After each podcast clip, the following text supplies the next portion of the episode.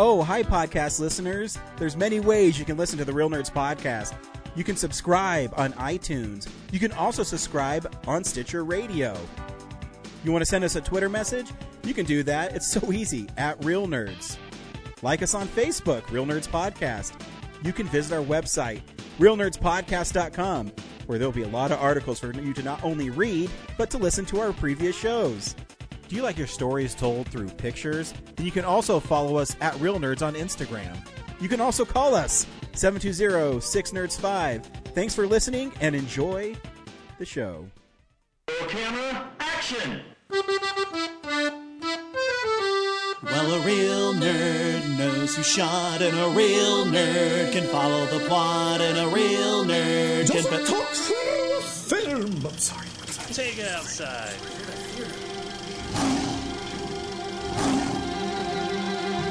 Real nerd knows who shot, a real nerd can follow the plot, a real nerd will give it all got.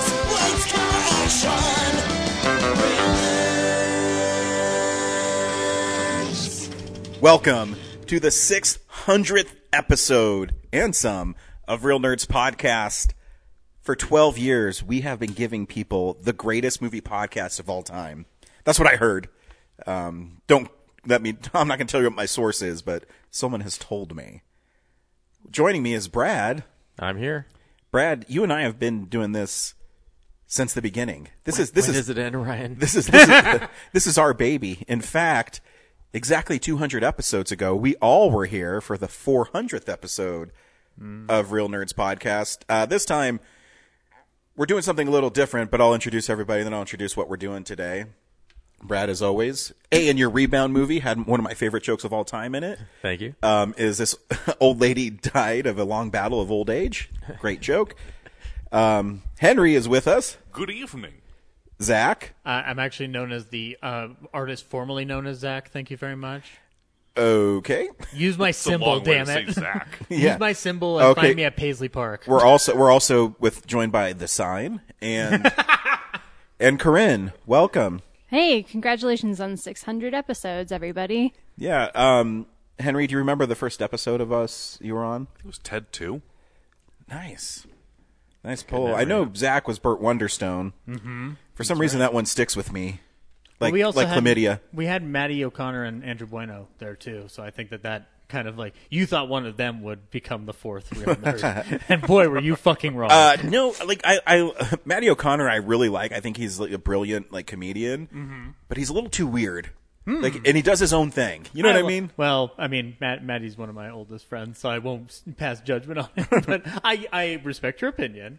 Um, Not not weird in a bad way. I'm just saying that he does his own thing. you, Like- you hear that, Maddie? You're doing your own thing, and we love you. Well, I mean, some of my favorite interviews, which you can find on realnerdspodcast.com, Oh, yeah. is the Maddie O'Connor trilogy, Oh God, those are so great. where he comes back every day at Denver Fan Expo or Comic Con at the time Mm-hmm. Yeah. Mm-hmm. as a different character. Um, that evidently devolves into us talking about weird crap. yep. Um, it's great. Corinne, do you remember the first episode you were on? I think it was going to be Moana, and then it ended up being You're welcome. Manchester by the Sea slash Edge of 17, something like that. what a weird episode to debut on. What Yeah. a weird combo of Edge of Seventeen Welcome Well, to and movie think- nerd Manchester by the podcast, Sea. Manchester by the Sea. Yeah, I think you guys went to see Manchester by the Sea, but then like somehow it got lost in translation, and then I went to see Edge of 17 or something They like that. They sound very similar when you say them very fast. Yes. Casey Affleck does break down in both of them and talk about how he set a fire to his family in both of those movies. So So what I, what I love is I've met new friends, wonderful people. Um, still get to hang out with one of my oldest friends because Brad and I are fucking old as shit. Um, and I get to talk about movies all the time. In fact, we talk about movies so many times that we each have an idea of a movies that people should watch. And assholes that we are, we haven't taken us up on that. So Brad came up with this wonderful concept for episode 600 where we pull together 20 movies each. And these movies have been randomly generated. I don't, not 100% sure because of what I got. They've been randomly generated and we each you had to watch. there. You saw the machine Yeah, do it. yeah, yeah, yeah, yeah. There's some delay because there's no way I got anime and French shit and like, all the stuff I talk shit about. Well, like Corinne gets, you know, Top Secret. Zach gets Little Monsters. Like movies I actually enjoy. To be to, And you got one of my favorite spoofs of all time. to be fair, I don't think it was taking any biases in because my list was designed to hurt you specifically. Well, you know, and I'm also going to push back because you're you're pretty active on Letterboxd. I am, yeah. Have you actually seen Cats? No, I've not seen Cats. You motherfucker. Just like Corinne s- put me down for the third part of a movie that's two and a half hours long, and the whole time I'm like, what the fuck is going on in this movie? To be fair, I misheard the rules and thought we were still selecting things that we ourselves might have to watch and review. So I thought, oh, this will be my chance to see Cats. No, no, I it was wasn't your wrong. chance. It was I- mine. I yeah, I know. But I'm it, but it's not the worst movie. I'll talk about the worst movie I saw, and I'm going to grill some people about their choice in movies and how they feel about it. okay. Um, but yeah, Oh, you think we're the only ones who have to answer for anything, Ryan? I had to watch Titan. Okay, shut the fuck up. Yes. no, I will push back on the movie I saw was way worse than Titan, even though they're somewhat similar. I'm still Um, very shocked that my list ended up hurting Brad the most. Because I'm like, I, I, I don't want to make anybody suffer needlessly, but at the same time, I'm very happy I forced him to watch a George Burns movie. So, um, what's going to happen is I'm going to introduce everybody, and then you can pick whatever mo- order of the movies you want to watch. So, introduce a movie that you got randomly, in quotes, picked for you, and um, and you can talk about it. Everybody understand the rules? You listening at home understand the rules? Yeah, I- no, Basically, you- this was designed to torture people. And for some reason, all my cool movies got picked, and none of like, well, Leprechaun Returns, uh, but none of like my like really shitty movies I put on the list got picked. I don't. And I have a feeling I got the shitty movies. I even got like Corinne's worst like Studio Ghibli film. Like, how the fuck did that happen? Why? Because Karma. God hates me. Well, I mean, it's it's come up in some sorts, I suppose. But I need you to explain these rules in a jigsaw-esque fashion because I don't understand torture rules unless jo- Tobin Bell's telling me things. I want to play a game. Okay, good. Now I understand the rules. You all sit on your high horse thinking you know most about movies. You're all a bunch of Scorsese. But now I'm going to make you watch a movie you don't want to watch. Watch the movie or die. Your choice. Um, God, I wish I was. Also, pay your writers. Finally, you'll go back to appreciating life. Dude, I will say this that I watched the three probably worst movies I could at the beginning. I had to take a fucking break. Yeah. Honestly, I need to take a break. It put me in like a horrible mood. And Kellen's like, Daddy, Daddy. He's like, Get the fuck away from me. And I was like, Man, what is wrong with me? And then I realized I watched fucking Climax. Um, so, uh, Henry, I'm Hi. start with you. All right. Well, I guess I'll go in order of the ones that I watched, which means I started with the lovely film Cat in the Hat. Hi, Mrs. Kwan. Thanks for babysitting on such short notice. I'll be back in a couple of hours. Conrad, Sally, remember the rules. No playing ball in the house, no fighting, no answering the phone, city morgue, and absolutely no one sets foot in the living room or else.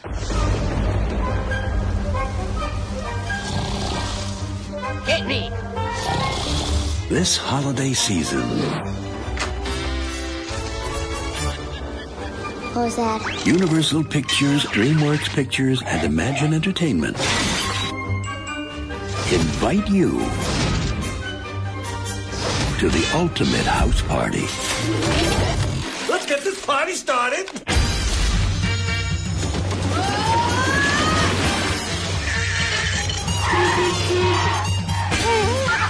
From Brian Grazer, the producer of The Grinch. Mike Myers, This cat is currently in violation of 17 of your mother's rules. 18! The Cat in the Hat. Humana, humana, humana. Who is this? That's my mom. Awkward. oh, yeah. That was mine. Sorry. Yeah, yep, yep, got that one. Um, so, yeah, it's Cat in the Hat. Um, I always try to find something good to say about all these movies. Uh, this this was difficult. Um, it's one of those things where you can tell that the director. Uh, it's the only thing the director's ever made. I don't know his name because I don't need to. Um, but the director is a like uh, production designer by Bo Welch. trade. Yeah, Bo Welch, Yeah.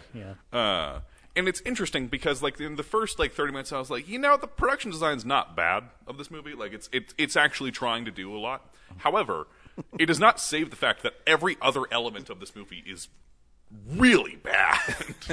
like it because it, it's just embarrassing for literally everyone involved. Uh, it doesn't matter if you're Mike Myers, if you're Alec Baldwin, if you're those two kids. it's an awful experience that's embarrassing for all of them involved.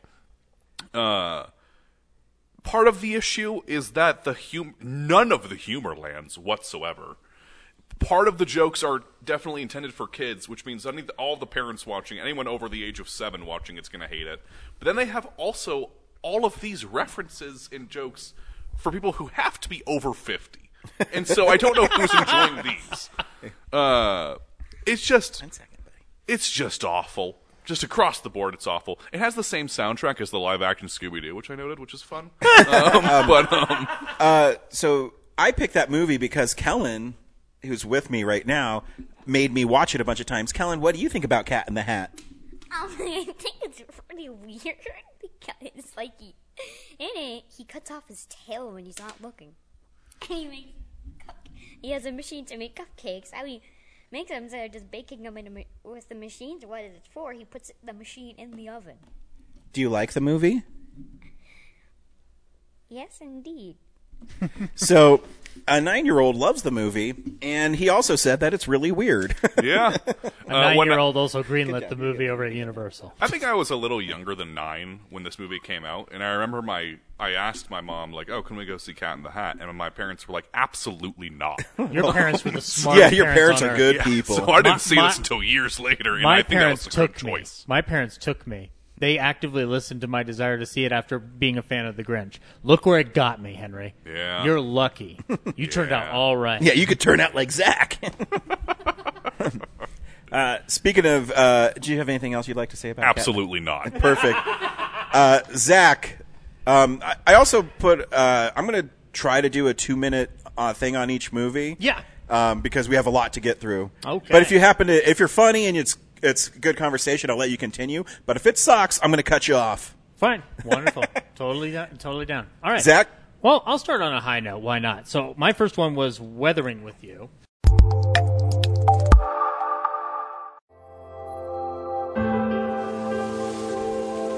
A special heavy rain advisory has just been issued in the Tokyo area.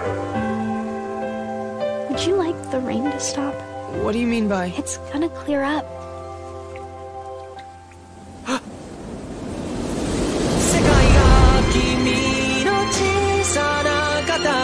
She really was the Sunshine Girl.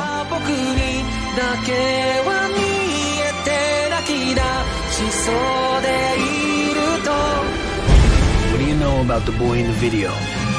Stop! What do I do? They're going to separate us. Let's run away!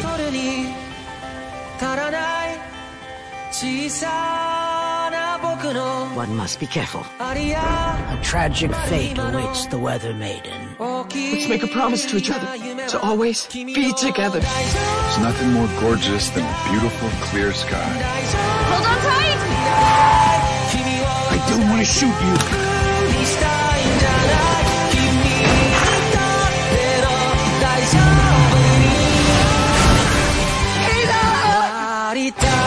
Helped me find a reason to live. I'm really glad I met you.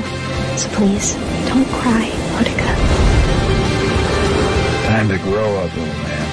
I need to see her again, even if it's just once. Nina,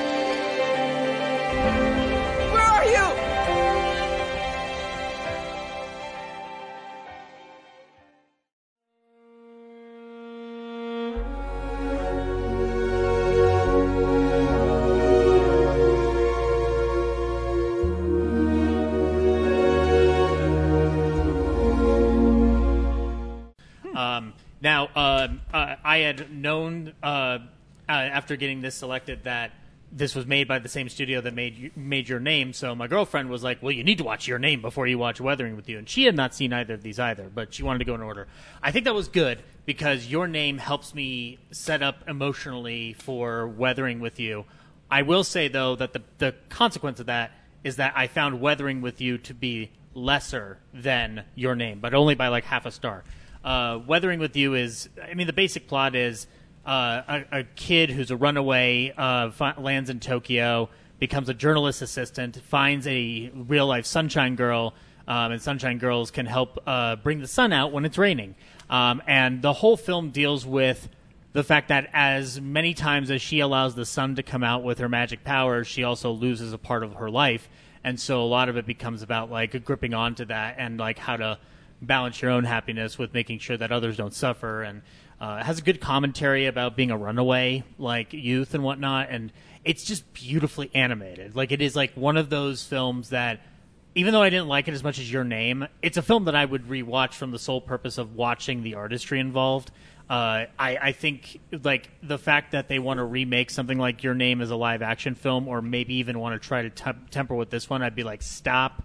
You don't need it. Animation is the right format for this kind of story, and it absolutely sells. Um, and I don't think I've ever been entranced 100% in a Lee Pace performance than I have with his role as the head of this newspaper that takes in the kid at the beginning. Like he is very, very good in the movie. Um, I like Lee Pace, but this is one where I'm like, man, you are given so much fun stuff to do. You're not just a, a villain in a Spielberg Lincoln movie. Like you are genuinely having some fun here. Um, so yeah, the, it, Weathering with You is a definite recommend. Um, whoever put that on their list, I'm glad that they put that on there. I'm assuming it's you, Corinne. Um, actually, Brad put it on there for James. Oh, really? Well, Yeah. I'm glad that I got to get it instead of James. Fuck him. Corinne, what what movie did you enjoy first or hate first, or you just tell us what's going on? Uh, the first movie I watched was Boo, a Madea Halloween, because I thought it would be like one of the least worst ones on the list.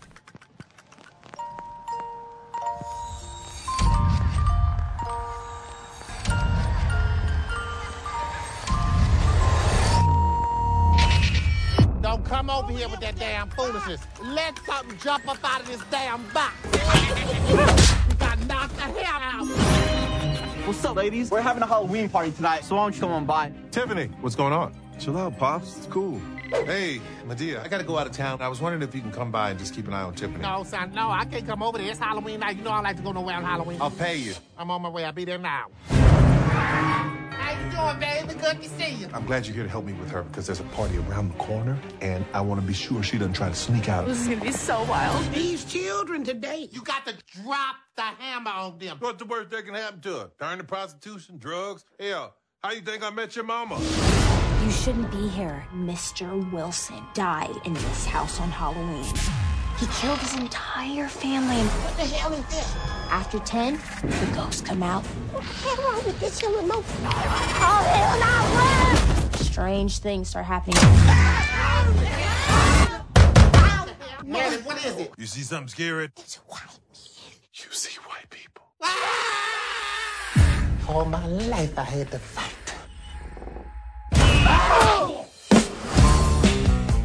In this house. We gotta get out of here. Let's watch. She's a very kinky girl.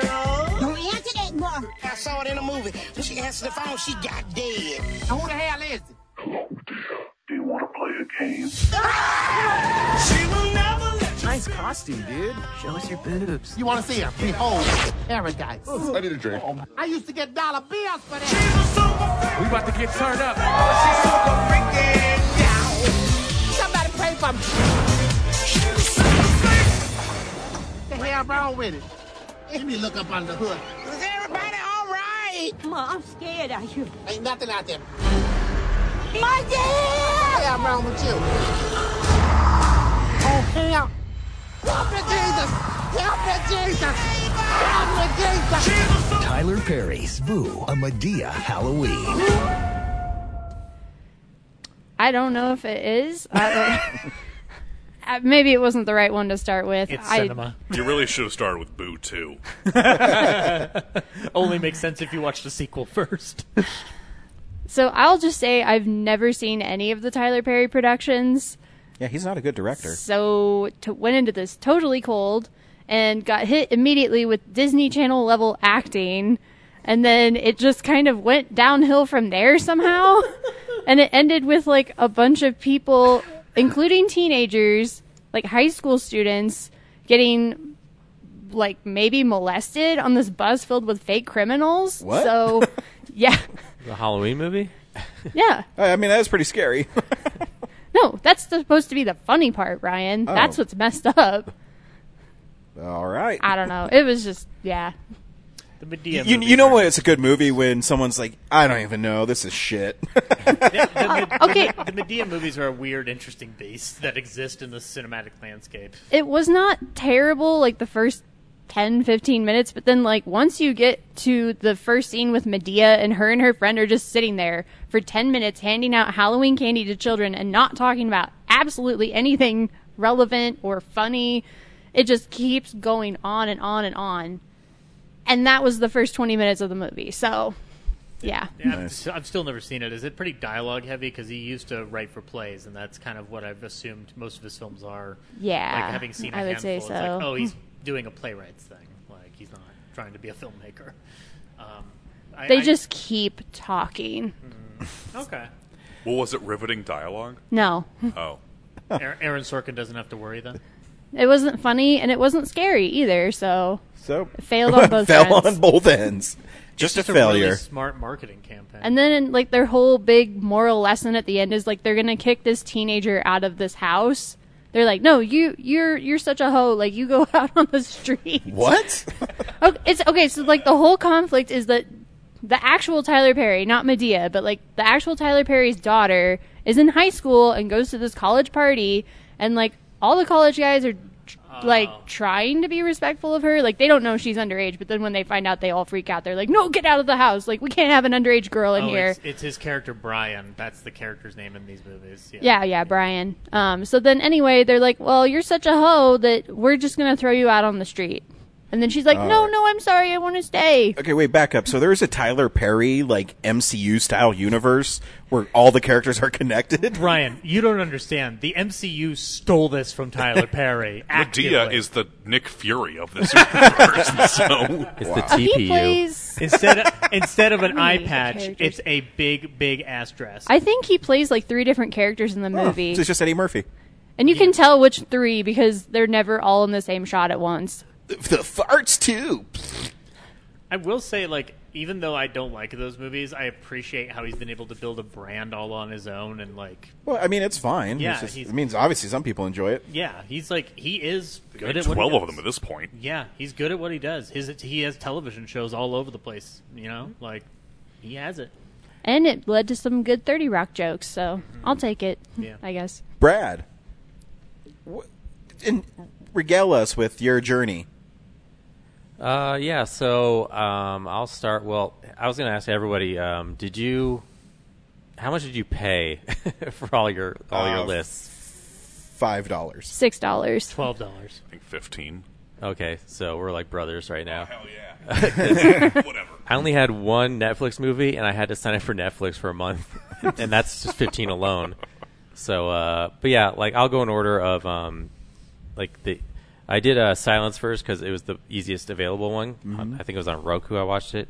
Um, had to watch it two or three times because I kept falling asleep. Um, So it's really it is a quiet movie. yeah, Silence. Go figure. um, but yeah, Silence is a Martin Scorsese movie about uh, uh, Christian mercenaries who are getting persecuted by uh, the Japanese uh, um, government, I guess, uh, there at the time. Um, you know, they're just trying to spread the word of God, and Japan's like, uh, "Fuck that! We're gonna just kill all of you." Nice. Um, and um, so yeah, these two, uh, uh, Adam Driver and Andrew Garfield, are missionaries, and they're like, "We haven't heard from one of our guys in a while. We should go find out what happened to him." Um, and the church is like, "Nah, it's it's fine. Uh, he, he's fine." Um, and they're like, "No, uh, you know, maybe he's dead. We should we should definitely find out what happened to him." And they go over there, and man, this movie it's not a bad movie, but um, It's long. it's long and it, it like everything It's brutal too. like I fell asleep and woke up to like people getting slaughtered and um, just like yeah, every moment of the movie is just a bummer. There's no fun like you know they hey hey- hey they like they had some little bit of happiness. it's just a, a trajectory of like more bad shit happening over and over again. So like Zack Snyder's Justice League. Uh, Incidentally, I do think this would be better as a miniseries. Silence? Yeah, that's what it needs to be. Longer. no, I mean just take the three hours and then just break it up like it's a mini series. Like it can be the same length in total. Just The way he's describing it, it sounds like when uh, the uh, South Park did that Passion of the Christ episode, where all you hear is going, "Ah, oh my god, ah!" yeah. Um, so yeah, like it's not a, it's it's like well made, it's well acted, but the subject matter is just a bummer. yeah, I, me- I meant that for Ryan, but I'm, I'm I mean I'm glad one of you guys got to watch it. I, s- Yeah. I think it is the reason I selected it is I thought it is like one of the most interesting and like unexpected films Scorsese's made in his latter period. But Yeah, it's the like first the the, fir- third the phase- first two acts are the most interesting, Yeah. and then the third one is just like, and then he grew old and died. Well, like I mean, part of that, Spoilers, bro. Part of that third act is how he wrestles with the idea of faith and Yeah. like and the guy he who gives keeps- in, he renounces God, and he just grows old and dies. Yeah, Like a pussy. Well, Yeah. there's also there's also the character that he keeps absolving of his sins, and like he makes a decision by the end of that to like not keep like uh like d- uh, uh, Feeling like a chump. Exactly. Yeah. Um, I, I do think it's like the three films about faith that Scorsese's made are like some of the most interesting things he's ever made, just from that purpose of like you're not expecting him to fully tackle this given what he's known for, and he gets very interesting endings out of them. I've noticed like they're very like unique and different about it. So. Wasn't that interesting? um, the uh, the first film I watched was one Corinne didn't watch but put on her list.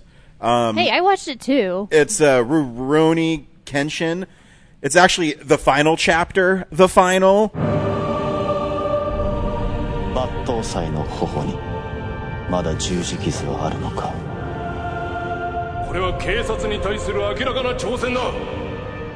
一体誰がこんなひどいことを？まさか。だったらどうする？やはり話すべきでござるな。首謀者の名は幸城絵西拙者がこの手で惨殺した妻は日村巴の弟でござる。あんな辛そうな剣士初めて見たさあ陣中の時間だ。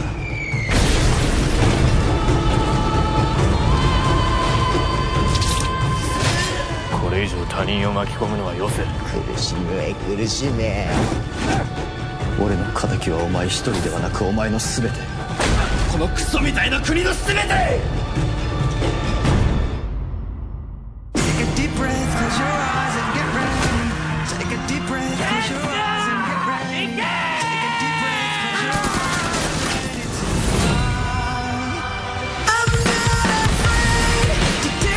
私は剣心を殺しても玉井さんは戻ってこない。一人で戦うなんて見る臭いで。これは俺の仕事だ。俺さんついにこの時が来たよ。立て抜刀斎お前を止めねばならんルローニケンシン最終章ザ・ファイナル。Um, because I was researching it because I'm watching it and I have no idea what the fuck's going on. It literally opens with this like dude who looks like an anime character on a train who gets in a fight with a dude who always is smoking. And then you're gonna bitch about that. and, and then they fight and the fight's actually like pretty cool. It's staged well.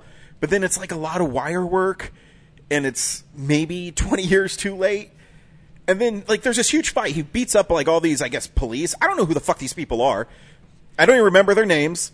I just know he looks like he's an anime character who's beating up a cop who's always has a cigarette in his mouth. And then at the end he sits down and he's like, "I'm done. You can arrest me." Then he arrests him, and then it goes to like a scene in this village with these other characters. I have no idea who the fuck they are. And they're talking about because this one guy's in love with this other lady. Then they go to this restaurant, and then the restaurant gets bombarded by the anime guys again. And they're all like, "We gotta, we gotta save this." And that's the fucking movie. But no, wait, wait, it's worse. It's two and a half fucking hours long. And I'm like, what the fuck is going on? Why are they acting? It's like a cartoon that's an anime, but I have no context for anything that's happening. All I know is they bombed a restaurant. Everybody's pissed about it. It was a really nice restaurant, though. So Yeah. It- your review sounds like almost as if you took a hit of coke and then tried to explain the plot of anything for like about two minutes. Yeah, that's that's that's what it is. Ask me what happened afterwards. I have no idea. I just know they were mad about the restaurant getting bombed, and then they got in fights. I, mean, Ryan, that's like their version of Cheers. Everybody there knows their name. No, no, no. It's it's their version of let's make a movie that just has action and we'll frame it around some sort of story, quote unquote. It's Japan's Michael Bay. Yeah.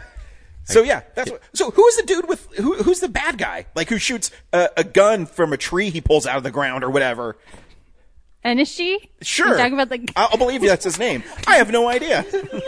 I guess you'll just have to watch the first two parts to get caught up. nope, because it was two and a half hours long. It was the longest movie that I had in this, and I go, huh. And I sat there and watched it because first it came through like the dubbed version, and it was so it was the dubbed version first, and I was like, fuck this. So about ten minutes in, I changed it over to uh, the subtitle version, and it was better because I don't see this. Get 'em. you know, so just driving me fucking insane. Uh, but yeah, that that was that movie. I don't know. There's some cool action in it. Yeah, it makes more sense if you've seen the rest No, of it. I, I think it's still going to be a shit movie, but you know, cool. yeah. Uh, of all the Rurouni Kenshin movies you could have ended up with, that's the worst one for you because you had no context. You might like the other two, Nope. but yeah, I know you're not going to watch them now. No, I, I got a total bad taste in my mouth. A movie that no one's seen is like, oh yeah, I'm gonna make someone else watch this. The best, I watched it too, Ryan, so we could have this Uh, discussion. the, be- the best, the best possible scenario, the best twist in this would have been if Ryan said, uh, "Strangely enough, I understood every single thing that was going on in this movie." No, they're very cliched anime characters though. In a live action film, is all I got from it. So I will say that this Like that? is the final chapter of so like the manga got adapted into an original anime, but that part of the manga never got adapted into anime because it got canceled before then. So that's like the Oh, wonder final arc I hadn't seen. Uh, so it was kind of nice closure. If you know those characters, you know that story. Uh, yeah, I mean, you But yes, they did, for you, it would have did been bomb bad. the restaurant with a tree gun. Well, there you go. And, and that's and the funny gun? thing is, is uh, I'll, I'll wrap this up. The funny thing is, is like, oh man, this is a lot of action right away, and there must be like some overarching thing. No, that's like the the highlight of why they're pissed. Is this restaurant? They attacked other people too. They attacked the police chief's house. All those other you know, Yeah, but other places. coming back to the restaurant because they all were talking about. I, I didn't remember some girl that the or the guy, the girl liked the dude, and then they're oh yeah. I mean, they did have the typical like moments, you know, in the restaurant, and you know, whatever. Anyways, Henry, you watched another movie. I did watch another movie. It was called New Year's Eve. Three, two, It's the biggest night of my career. All these people have come from all over the world tonight just to be here. Don't just dump them. Float them in the wind. It should be magical. It only happens once a year, New Year's Eve. Okay. It's a time when hopeless can be romantic. Last year, I met a woman, and she was extraordinary. You're gonna meet her, aren't you? And a resolution can become a revelation. That looks like a long list. You better get on it. If you can make these resolutions come true by midnight, you get these. Four tickets to that party? You called the right guy. And when one night can change everything. No, no, no, no, no, no. This thing is dead. It doesn't work. Call the super. He doesn't work either. Hello, New York City. I want to go to Times Square tonight. That's highly doubtful. You know, I'm 15. Mom, I know. This is not a training bra. And this is not Girls Gone Wild. The first baby delivered in the new year. It's 25 grand. Oh, it's on. Let's go, honey. Nobody wins when pregnant women fight. Resolution number two breakfast at Tiffany's. Cheers. Talk to me. Talk the game. What? Because it's New Year's Eve, you want another shot at it? Ah! She's just fooling around. I like fooling around too. Here we go. Get your noisemakers ready. Let's do it. Is it New Year's Eve? Is it? We've got to do something to get you out of your New Year's Eve funk. We could have our own party. You went out for a slice of pizza, and you may have run into the one. Who are you gonna kiss at midnight? I mean, you know what that is? Insanity? No, serendipity. And the countdown begins. Well,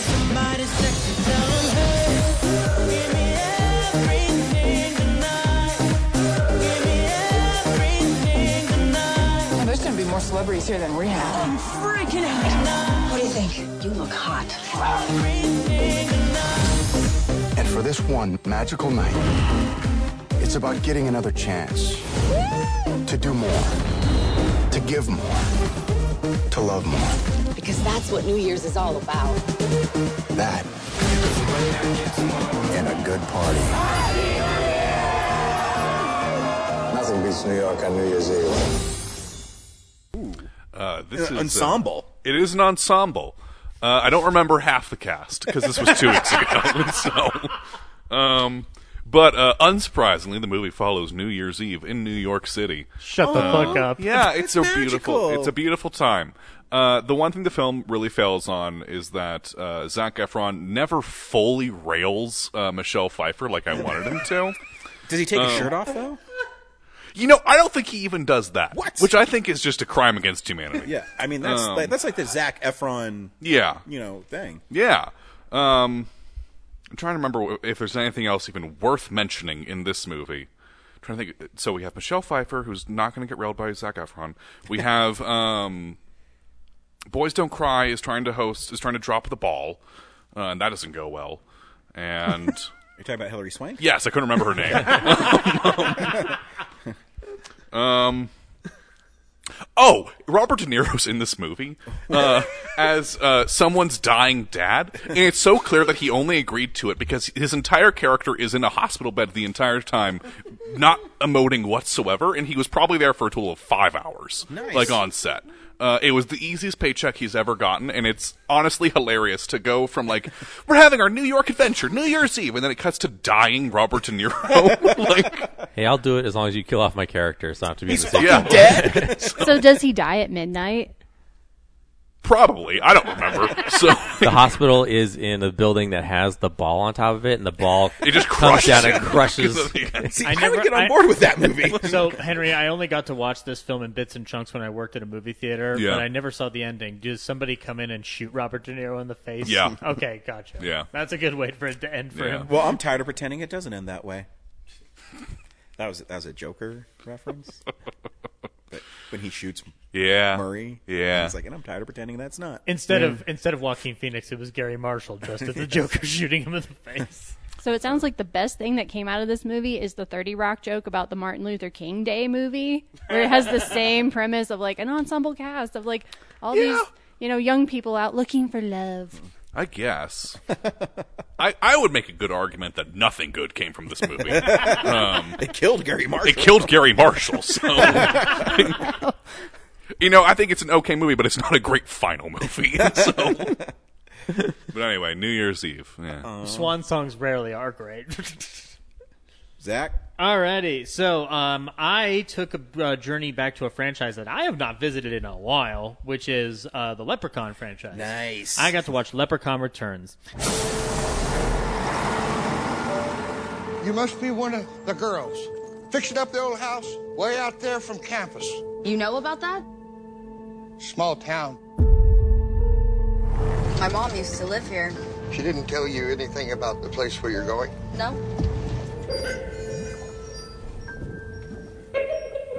Everything okay? Yeah. Everything. We made sure of it.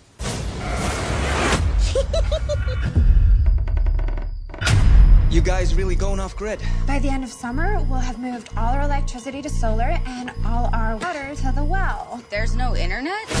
No internet and no cell service either. Hello?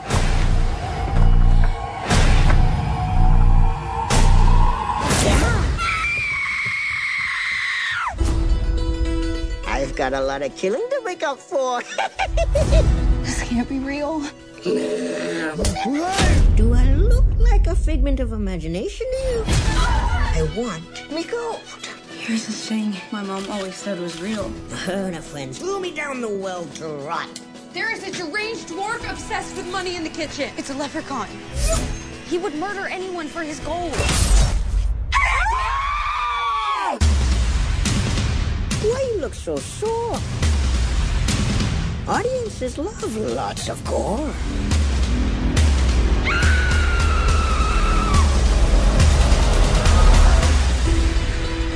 I spent last summer stopping poachers from killing sea turtles in Costa Rica. I can handle a bunch of pocket-sized pixies. Um, now, uh, I do have a written review that I'll talk about, but before that, I'll, I'll lay out the basic plot of this. So, the daughter of Jennifer Aniston's character from the first movie. First of all, Leprechauns 2 through Back to the Hood don't matter in this movie. Neither does Origins. Uh, this takes place years after the original. Uh, Jennifer Aniston's daughter, uh, character's daughter, uh, is heading over to a sorority house that is going to be built in an eco-friendly fashion. Um, the only returning character from the Leprechaun franchise um, is Ozzy, I think his name is. Yeah. Uh, he gives her a lift into town, and he's just like, "Oh, you shouldn't have to worry about anything." Like, and, and he says this without any real hesitation in his voice, with a bunch of uh, fucking four leaf clovers attached to his car. And she never asks once, "Hey, what are those four leaf clovers for?" Oh wait, she does. She says, "Are you Irish?" And he goes, "Oh no." it's like, well, that's very dismissive of the Irish people. Um, but so she settles into this new sorority house. It's filled with every cliche in the book. Uh, and uh, the Ozzy character, unfortunately, uh, resurrects the leprechaun who borns himself out of his stomach uh, and kicks him around for a minute. And uh, the leprechaun goes out and does his thing. Hey, Sadly, legacy characters are not safe in reboots. Exactly. Yes, it's uh, much like the way, uh, much like the way Tommy Doyle went in Halloween Kills. Yes. This guy kicked the bucket pretty early on. So the leprechaun goes out on his uh, killing spree, but he does not have his gold, so he is weak. So he has to kill people in order to get enough strength to then interrogate people for the gold. Uh, and the movie follows um, a standard slasher trope. One by one, all these people get uh, knocked off. I will say I found it interesting that they played to one of the characters saying, "I will actively give up the fe- the lead female character in exchange for me and my friends to survive."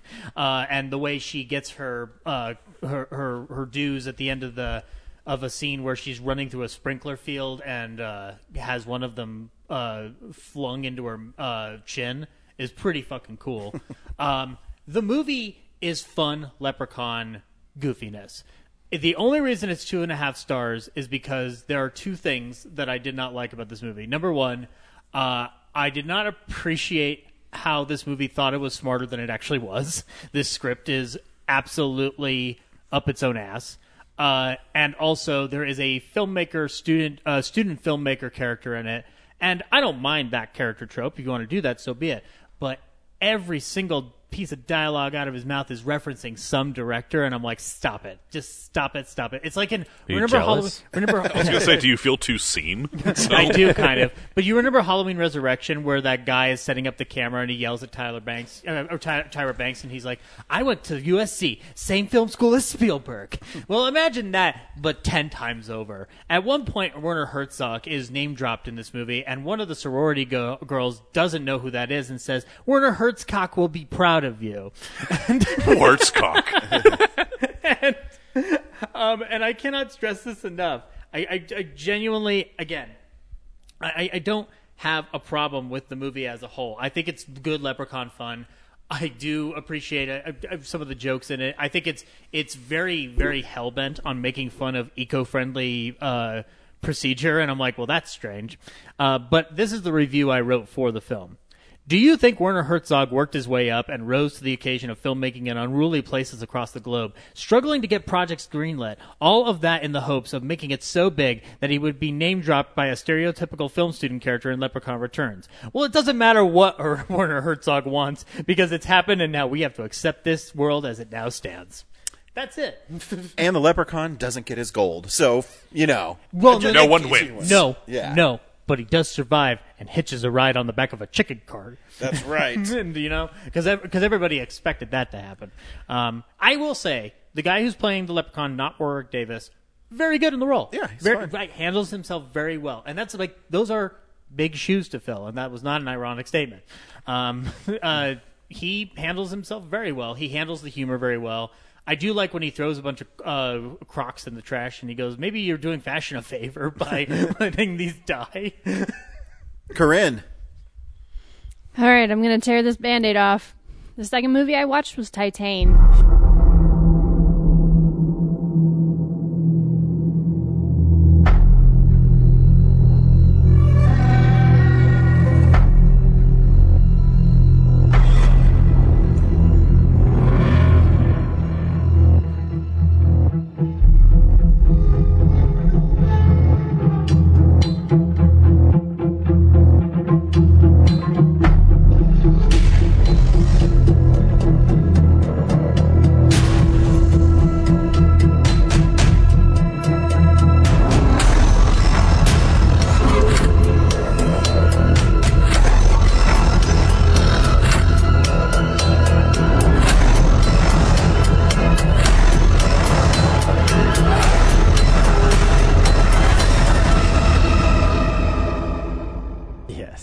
Honestly proud of you for having that be the second movie. You Yeah, you're watched. you're the I- bravest person here. I think it was just because I just wanted to get it over with.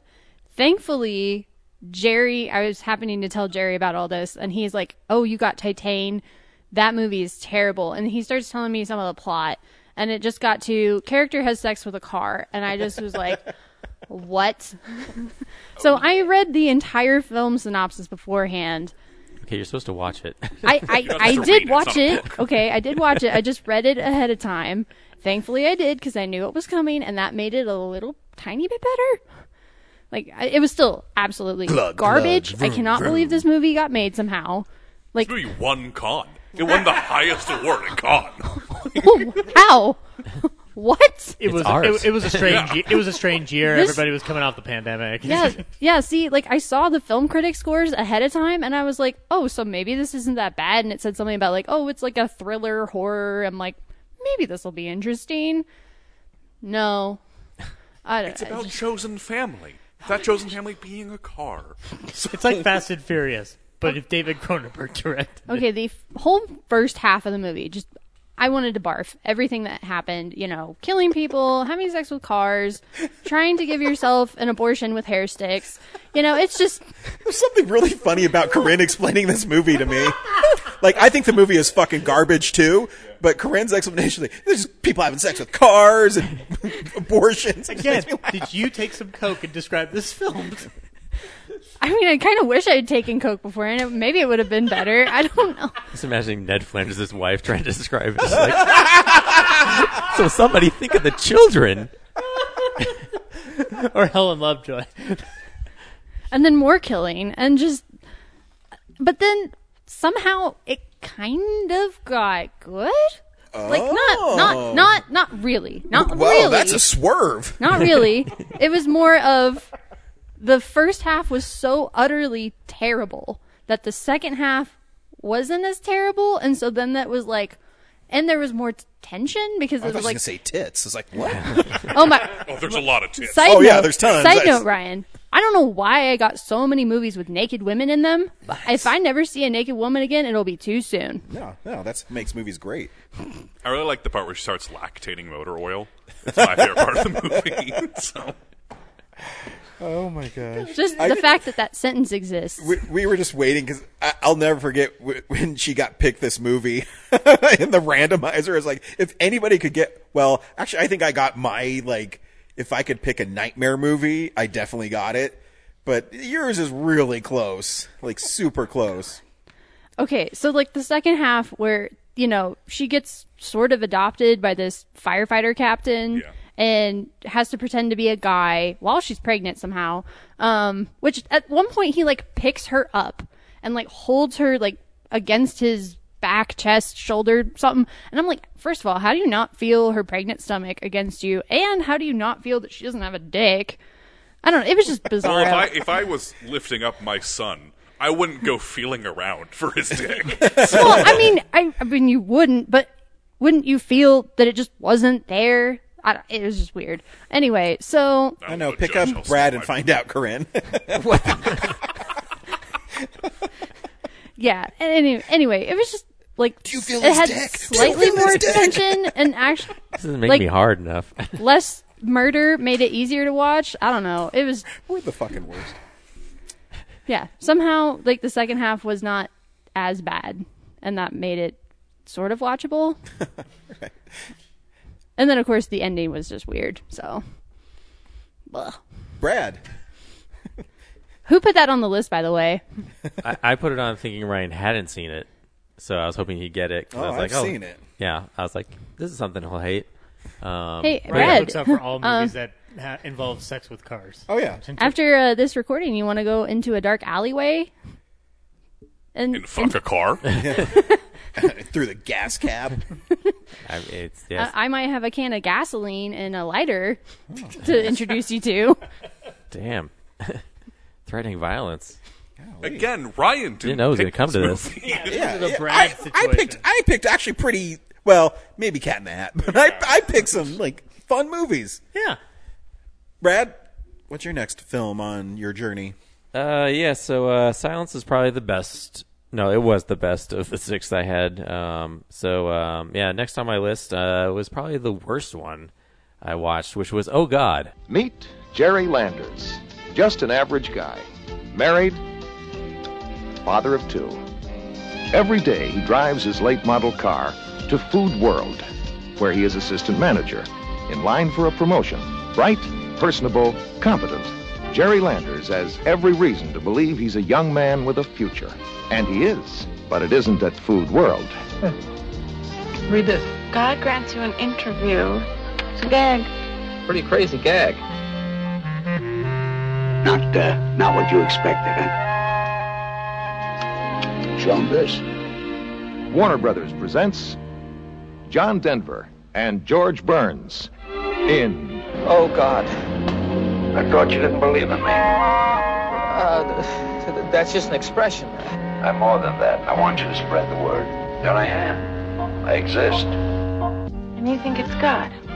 Well, he thinks he's God, and I'm in no position to argue with him. I'm not a nut. The ball is rolling. Right over me. Now watch over you.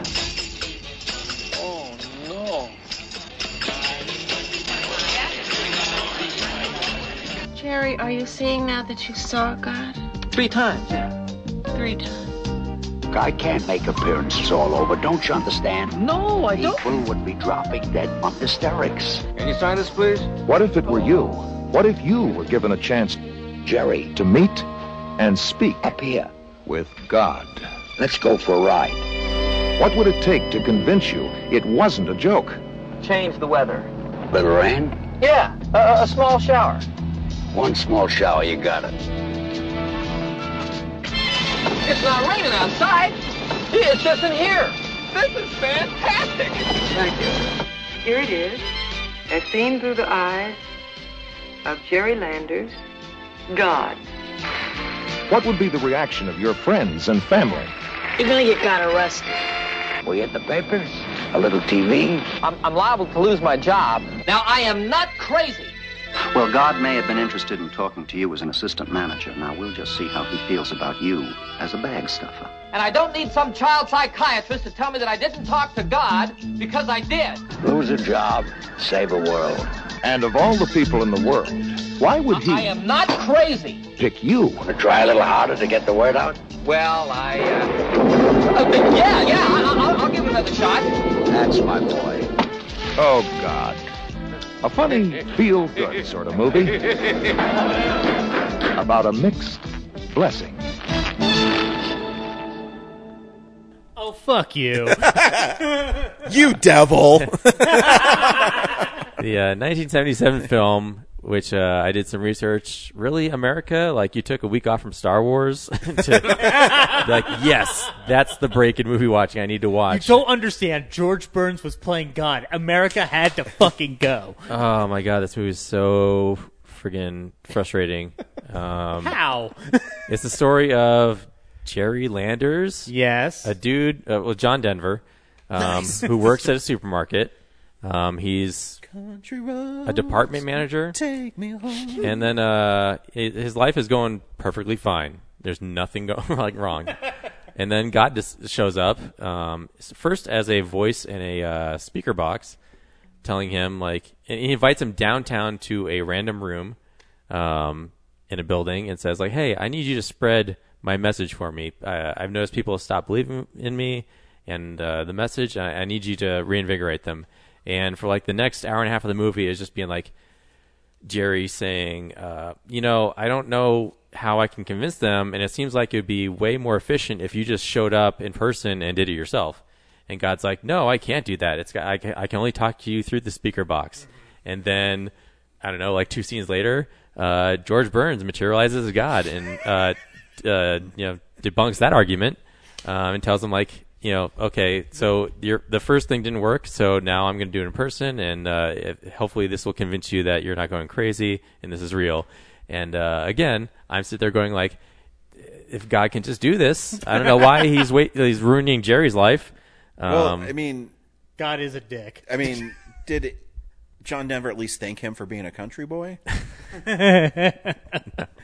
The, the, I, the what what you're posing with it of like him showing himself like the idea is that he's trying to. It's similar to Dogma. It's about faith. And like, the, and he's trying to spring that organically, at least up until the very end, where he's just like, "All right, my my my voice prophet is going to go to prison or get, get stripped of all his finances. I have to step Yeah. in now." The all powerful God who can foresee everything and has made everything, uh, he did everything in one day Mhm. um, and thought about how to do it for the other five days.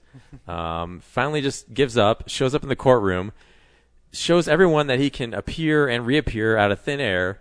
And then the next scene, the judge is like, I saw that, but I'm still going to rule against you. I still don't, I, I can't, I can't rule because like I, I did see that, but I, I can't prove that still. Yeah. I'm like these fucking people. this movie sucks. Uh, Carl Reiner didn't write it, so He directed it. he directed it, but Yeah. he didn't write it. It's based on some other book. A very Um, good book by Avery Corman. I love this. We'll have film. to take your word on that. George, there's one scene where uh, George Burns shows up uh, in his car, Jerry's car, as he's driving home, and to, again another instance where Jerry's already like convinced that God is talking to him. God is like, "Oh, I'll prove it one more time and make it rain inside the car." Um, and there's like, uh, yeah, it, whatever I watched I was in HD, so you could see that uh, George Burns like they made a, a like a plastic version of the clothes he's wearing, Right. So that they could spray from their back seat with like a super soaker. Mhm. Um, and also, I guess you know George Burns didn't want to get wet for the scene, so Yeah. Um, and also, like, I felt like he like they wheeled him in and just he's like reading the lines off camera and he's doing his best spin on them. There, there's a high possibility that he had that at this point, being Yeah. uh, being up in his 80s. Um, like the I the reason why I might have thought you might enjoy it was how it uh, bashes organized religion in the process of this film because it takes a good so- soft whack to uh, televangelism and stuff like Oh yeah, uh, yeah. Paul Sorvino. I forgot about that. It's funny because I also watched Cruising this week, so I got like a Paul Sorvino uh, feature month. But yeah, like uh, he, like I was like, did they dub him? Because that doesn't sound like Paul Sorvino at all. Um, but yeah, what? A, yeah, it was, it was. I wouldn't say it was bashing. It was just like I don't know, quaint. I don't, It's poking it's poking holes in their logic. yeah, yeah. Which, I don't know. I feel like plenty of people have done better since then. But anyway, oh I yeah, went No, way over that's- time. That's there's no doubt of that. Um, because this one's going to be short. So the least consequential movie on my list that I watch, and I'm I'm going out of order because it's not fun to do it in order. Um, and as the last one I watched was Earwig and the Witch.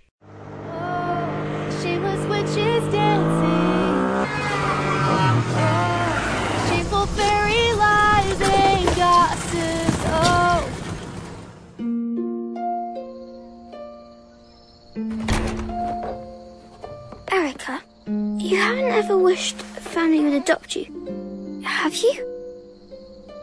Nope. Anybody who'd choose me would be pretty unusual. We'll take this one. Huh? For the first time in my life, I'm being made to do something I don't want to do. Now then, let's you and I get a few things straight. My name is Bella Yaga. I'm a witch. Great! You agree that you'll teach me magic, and I agree to help you out. If you work really hard, I shan't do anything to hurt you. A love potion for the boy next door? All of these are pretty useless to me. The spell I believe you're looking for is somewhere towards the back. Hang on, you actually talk? Of course I do, just not very often. In this household, there's one rule that's crucial. You must on no account for any reason ever dare disturb the mandrake. Don't be rude. Don't disturb me.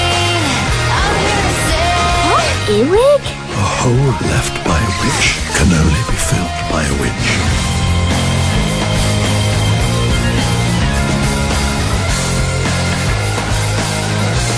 I'll be learning magic.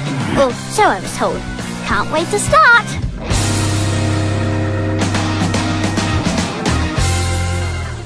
First, you watch, you can't believe it's a Studio Ghibli film because it is so plastic and not.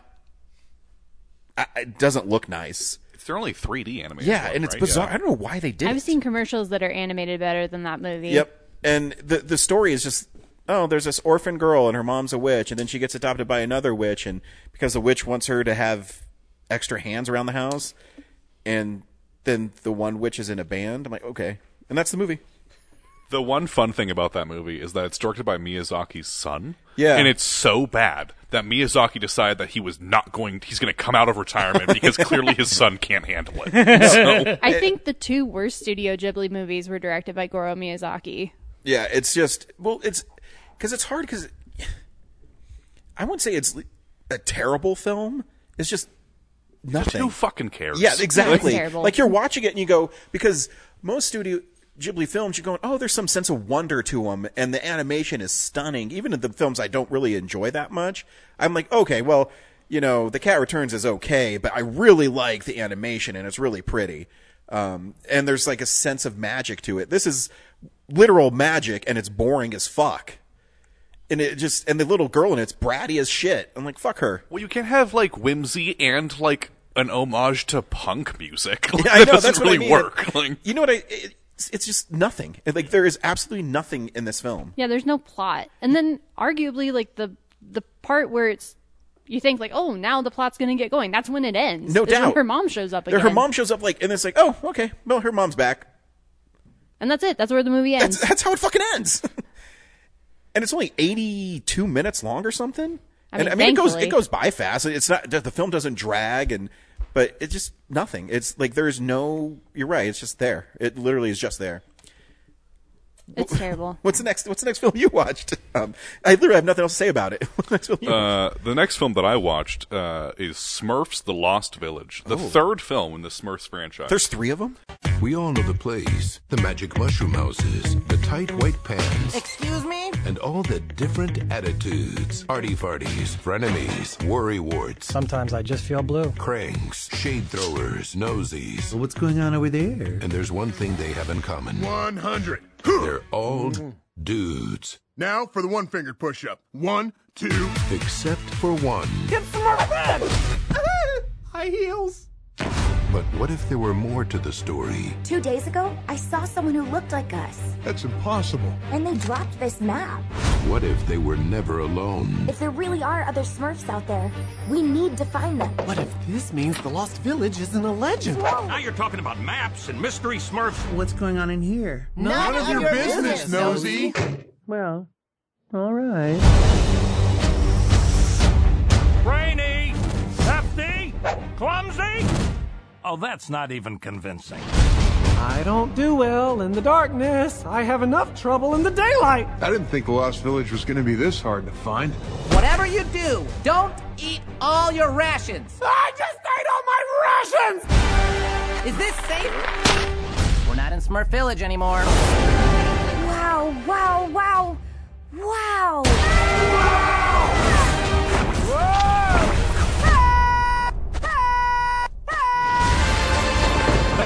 Smurf Village. It's time to take a road trip.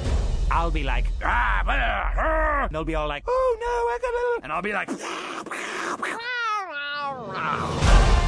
I think my rations are coming up. What's so funny? That's what I call talking out of your butt. We have to find the village before they do. Incoming bird!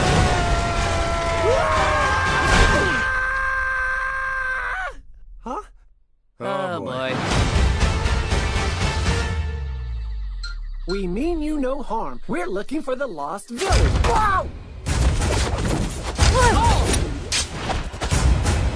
Oh! What the? I'm really freaking out, you guys! Smurfs, the Lost Village. There's three. So Shit. I will say this is probably the best of the three because this is the only one that's fully animated. like Oh, it's not like we do we we get away from all the live action hijinks in New York. uh, however, it's clearly made like they made it years after the live action ones, and I think they approached it as well, we want to make a movie for Smurf fans, like people who love the Smurfs. We're going to make a movie for them. Unfortunately, all of the Smurf fans have unfortunately passed away.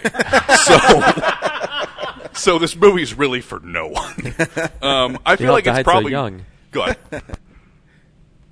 I feel like it's probably very faithful to like Smor- Smurfs lore or whatever. There's a lot of stuff where I'm like, oh, I'm sure that's probably a storyline in the Smurfs comic. I wouldn't know.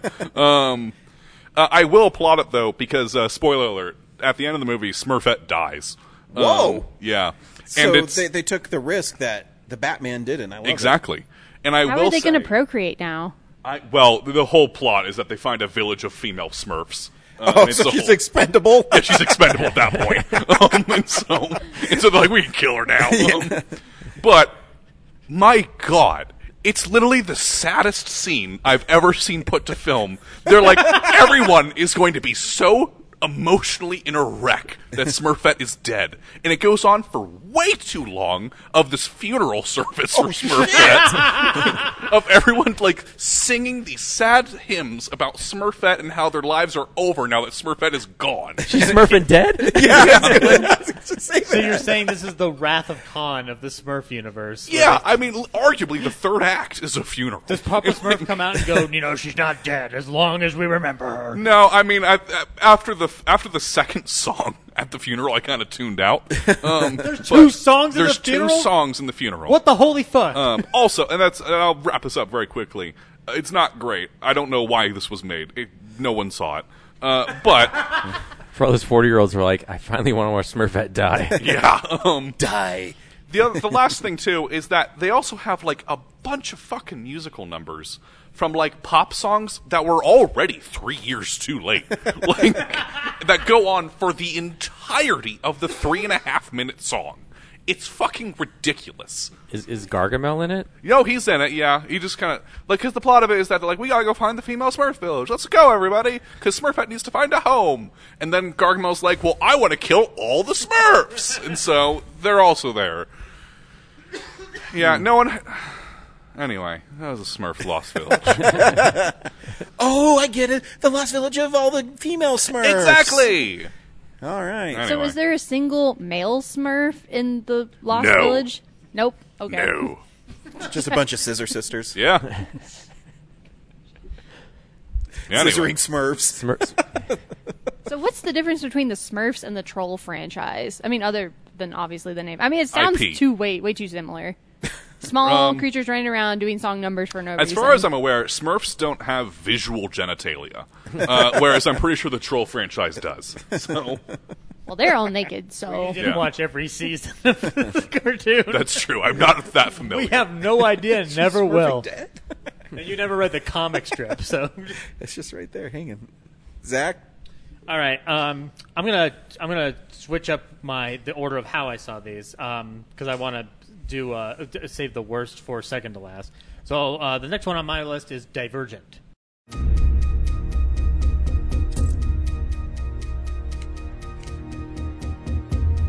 You nervous? Who are you? For your test? No. I was terrified. The only way our society can survive is for each of you to claim your rightful place. Today, you will take a test that will help you discover who you truly are. The future belongs to those who know where they belong. You ready?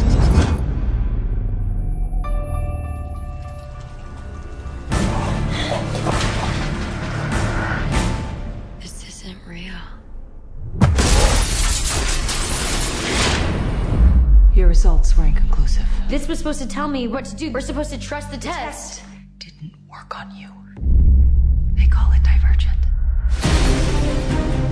You can't let them find out about you. They're always watching. You have to hide, or they'd never expect to find you.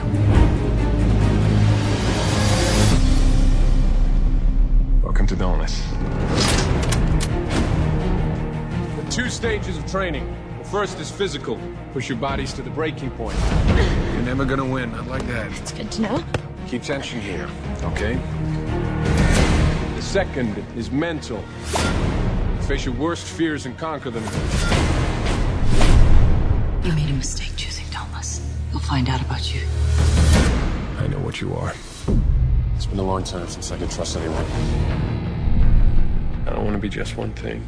I want to be brave and selfless and intelligent and honest and kind. If you want to survive, follow me. Divergents threaten the system. It won't be safe until they're removed. We have to fight back. Ready.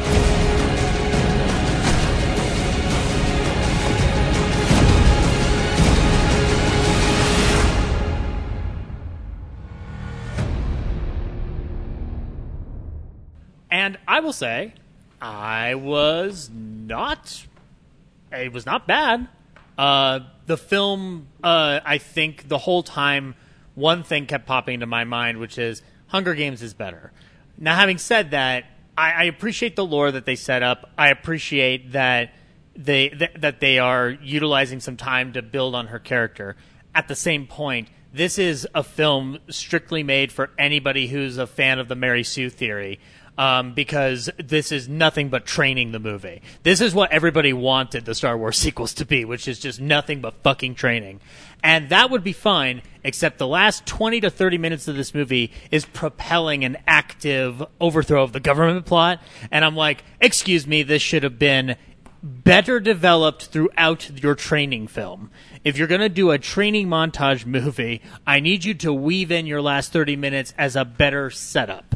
Uh, so like the it, the thing is, I actively wish this movie was longer because the, the lore's not bad. Well, Um, it, it seems like more times pass in a montage, so you can just Yeah. put a bunch of montages in it. Yeah, even Rocky had a montage. No, no, it, it- it's again like I liked the film. Fine, every there's a sea of talent that we have now seen go on to, you know, in, in some cases better things, in some cases stranger things. Um, like Miles Teller's in this movie acting like a piece of shit, and I like it. It's he's really good at playing a piece of shit.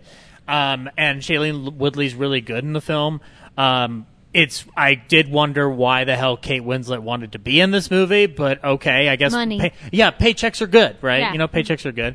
Um, Tony Goldwyn gets to blast people away with a gun, and I'm like, I've never seen him do that before, apart from maybe Last House on the Left. So uh, Isn't that's Octavia Spencer in this movie too? no, no, no. There's no. some She was some other busy like making Academy Ma. Award winner in there. But, um, no, uh, yeah, I, I again, like as far as YA adaptations go, it's definitely the best of the two that I saw. Um, and uh, I kind of, I'm upset that it didn't get its tr- uh, conclusion film made. Not because I care, but because I do appreciate these films as opposed to uh, some other franchise fare that has come out within the last 10 to 15 years. I appreciate when films like this or Hunger Games have something to say that can translate to a younger crowd. And in that respect, it sucks that it, it didn't get to end its story on a good note, and instead it's left on a cliffhanger. It's the Woody's Roundup of movie series, where suddenly Prospect Pete, uh, Stinky Pete, turns off the television and goes, "That's it. Divergent was canceled after that." Um, and that kind of sucks. So, if people want to check it out, it's on HBO Max. It was pretty pretty okay. I, th- I thought they did have two sequels. They had three. They had two sequels. They were supposed to have a third one. So to four movies total? It had four movies total. It was supposed to have four movies total. It didn't get that. Huh. Yeah. well, I heard it diverged too much from the original. Oh! Corinne, what is your next film? um, my next film was Gotti. Let me tell you something. New York is the greatest city in the world. My city. I was a kid in these streets, and I made it to the top. I made my bones doing a piece of work for Don Carlo Gambino. Like that, I became a made man. Dad, I'm thinking maybe take a year off. Why, you want to hang out with me? Do you know what you're doing to this family? I will build something that nobody can destroy. Salute. Paul Castellano was a fish in the desert. I never respected Paul. You killed the boss's boss. You will bring down hellfire. There is no choice.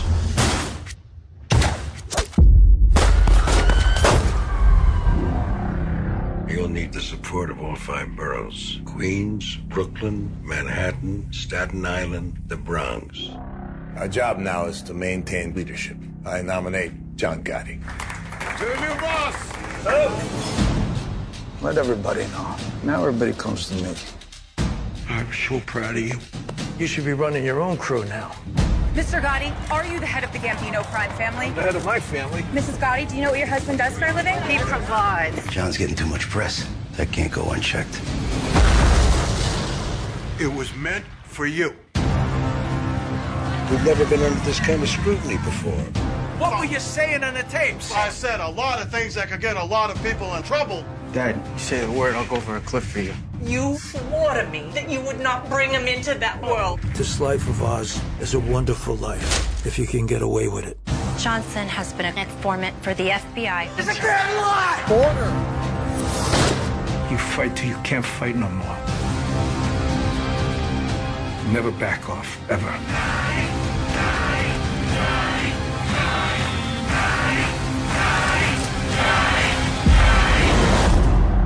We walk together and we fall together. This is the life. Greatest thing in the fucking world. It was too bland to be good. That's a very good review. I mean, I, I don't know anything about John Gotti other than what was in this movie. Neither did the movie. And I mean, there was this interesting aspect to it where they kept showing clips from the like I'm assuming the real news, you know, from back in the day of people, you know, out in the street and they're like, "Oh, John Gotti, like he's so awesome. Like he's he's a hero. He's the hero of New York." And and I was like, "Huh. I didn't realize that number 1, people knew who famous crime bosses were and the I guess he was like on the cover of Time magazine Uh, or something at one Capone? point. Or some famous magazine. Like everybody knew who he was. Everybody knew he was this famous crime boss and people were fans of him. He was the Teflon Don. He was. It, it's, Yeah. it's similar to the Al Capone situation where he had a aura about him that a certain element of the crowd respected. And I'm like, uh, I want to see a movie about that. How did he? Yeah, it's just super weird. It's like Yeah. he was super well known as this gangster, but he wasn't in jail the whole time. you have to understand that we don't have a quote government in New York. We have the Italian mob, and they handle all of that for us. And Clearly. on, and on the whole, they've handled it just fine. I mean, but you would yeah, I'm very pro mafia. yeah, you, would- you would think that you know mafia bosses or mob bosses would want to stay out of the public eye, but he's Mhm. like, nah, whatever. Like, I don't care if people know who I am. There's like a small batch of those who have been more flashier, like a John, uh, like a Joey, Joey Gallo had that about him too, where he kind of just didn't give a fuck. Um, and Capone, obviously. So yeah, I mean, I I agree with you. I wish that this film had explored that better, Mhm. but that's not the film we got. We got something. I still Yeah. don't know what it is. It took me about 45 minutes to kind of know what was going on because they just throw a bunch of shit at you and they don't really tell you like who like they just give you these names of people and I'm like I don't know who that is. Like wh- what's the hierarchy? Like I needed a family tree or like some kind of a, a structure of like who's above who, who is doing what. At and then Stacy Keach is in the movie and he's not talking about Bazooka Joe bubblegum, so I don't want to hear about it. And that's a 30 Rock reference by the way. And he's not hanging out with Raymond Reddington either, so that really didn't kill. I mean, just yeah. Anyway, so Gotti was not good, yeah. and I mean, it was interesting the whole kind of like making his oldest son the kind of deutero protagonist. It's like you could have made something from that, but you did. but you didn't. It was too bad to be good. Too bad to be good. The making of Gotti. It never had a chance. like if they had just had one more script rewrite or you know you know what i mean it's like the elements were there for this to be a good movie and none of them hit so Well, it was just a, a, bad movie. It's a film written and directed by E from Entourage, and I feel like you get what you pay for. and this was a MoviePass production remember when movie Yeah, pass was a thing too. It's a it's a film that went through a sh- a very strung out development hell. Lindsay Lohan was supposed to be in this movie at one point. Um, yeah, As Gotti, it was a very bold casting choice. So. yeah i mean It's if in be the her hands Albert of Nobbs. in the hands of someone better this could have been a good movie but it was bad so there you go don't watch it sorry, Brad. Uh, yeah, so uh, next up, I uh, tackled the animes on my list. Uh, the first one being Inuyasha 2, uh, Beyond the Looking Glass.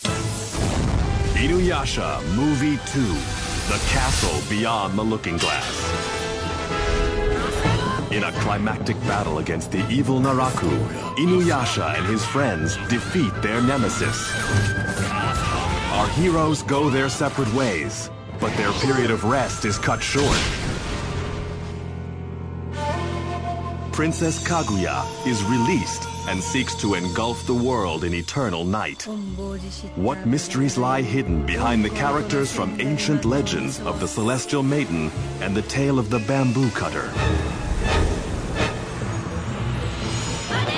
Sango, Miroku, Shippo, Kagome, and Inuyasha.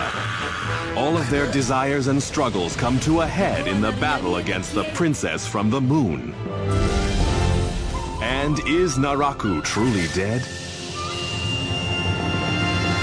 Um, I'm pretty sure I watched Inuyasha on Adult Swim back in the day. Yep. Uh, I don't remember any of it. Uh, so uh, I, I jumped in this movie, and I feel like it starts with the uh, the ending of the first movie, like a recap of like, hey, we killed the villain we've been chasing in the series this whole time. No, you're shaking Not, your head. not really. Okay. Uh, Well, I mean, if you got to the end of the movie, you know that he just comes back because it's an anime Yeah. movie. None of it's canon. Um, but yeah, so the movie starts out. Uh, Inuyasha is like a dog demon guy, and he's controlled by this girl. Um, again, I didn't see the first movie. That would Um, not have helped you at yeah. at all. um, and then the rest of the movie is just horny. Um, Ah, fuck yeah. Like- Did you say horny? yeah, like the there's like four lead characters, and they all uh, have feelings for each other. And uh, meanwhile, there's this plot of like other demon things trying to take over the world type stuff. Um, and uh, yeah, uh, they, they they win by the one girl like admitting to Inuyasha that she loves him. And then the other couple, like the the guy really wants her, but the girl's like, "Hey, hands off, buddy." Um, and it's really creepy because after they kill the main bad guy in the first scene, uh, there's like a, a hot springs. Like all the girls are naked, and then the one dude's like off in the bushes just watching the whole time. And, Nice. So he's whacking it in the weeds. Yeah. Um, Japan. Fucking dude. yeah, and That was the name of your autobiography, Whacking It in the Weeds. Totally. Yeah, and then the rest of the movie is just on and off, like uh, uh, trying to control Inuyasha, like demon thing, and uh, Inuyasha wants to become a full fledged demon, but the evil witch lady w- wants to control him. Wait, for so he's her a own good purposes. demon? Yeah, Yeah. He's only half demon. yeah, Lame. And that's interspliced with like these two, l- like relationships, like You never go half teasing demon, each you other. go full demon. Yeah. Once again, it's an anime movie. It's supposed to be standalone. Nothing, nothing's ca- nothing's canon in an anime movie. Well, the, I'm sorry, but if there's a two in your Yeah, title, that- that's what I mean. Like, So- you have to have some semblance of like a continuating story. But it sounds like you had the same problem I had watching the final chapter of the final, and you're like, um, "What the fuck am I watching?" Yeah, I, I, I, I just came in on a second act, and I, I guess I, I, I would need to see the first one. Did to, a restaurant get blown up? No. Oh, so it's not as tragic as mine. I was really confused when you know most of the, the beginning of the movie takes place in like an alternate universe, like fantasy world, and then um, I think I looked at my phone real quick and then looked back, and they were like in modern like Japan. Yeah. I was like, wait, did they go through a portal? I don't know. Like, Yeah. yeah. do Yeah, they the- like go to school? Yeah, the main girl goes. Yeah, she goes through a portal. Yeah, and then like all the characters follow her to the real world, and then at some point they're like, "Oh, we got to go back to Fantasyland to fight all the demons." yeah, it's a little confusing that way. So yeah, yeah, wasn't terrible, but I was like, eh, I don't know what's going on. and it's not interesting enough for me to like, oh, I can't wait to watch the. I, I'm not. I'm not invested in like I want to watch the first one to figure out what happened. I was like, okay, it ended. I don't care. Yeah, it's the first movie. Completely different villain, completely different pl- plot. So the first movie would not have helped you at all. Got it. It's really more of a spin off from the show. Uh, so I, I'm going to wrap up this with. Uh, so I've already told you of the two movies I got from Corinne. I got one more, and it's actually not bad. Um, it's called A Little Princess. That's directed by Alfonso Cuarón. I believe that you are, and always will be, my little princess.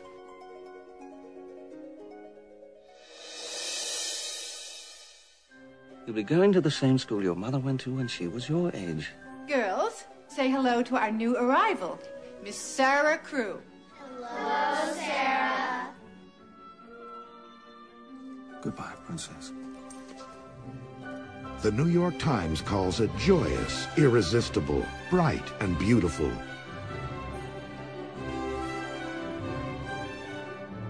Waiting outside for her was the handsome stable boy Pierre. The arrows sped through the air. A group of mermaids appeared. Stop! From now on, there will be no more make believe at this school.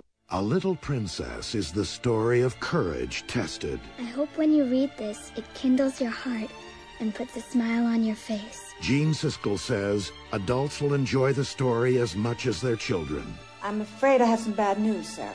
In the face of adversity, You are alone in the world. You will move to the attic. From now on, you must earn your room and board here. You're not a princess any longer. a child must find the strength to persevere. Sarah will be working here as a servant from now on. There will be no communication exchanged. Is that clear? Now she will discover compassion through uncommon friendship. Let's make a promise right now to always look out for each other. It's a promise. and distant love. Papa, can you hear me? Magic has to be believed. That's the only way it's real. I am a princess. All girls are. Didn't your father ever tell you that?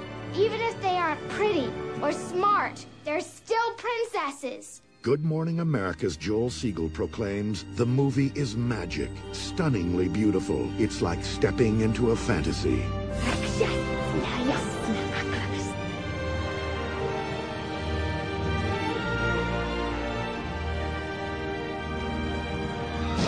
It's a cruel, nasty world out there. Do you understand? Yes, ma'am. But I don't believe in it. From the author of The Secret Garden comes the powerful story of a spirit that would never surrender. A Little Princess. and you can tell it's a competent filmmaker because the film is beautiful. Um, and it has Rusty Schwimmer, who got her face punched in by Jason Voorhees and Jason Goes to Hell.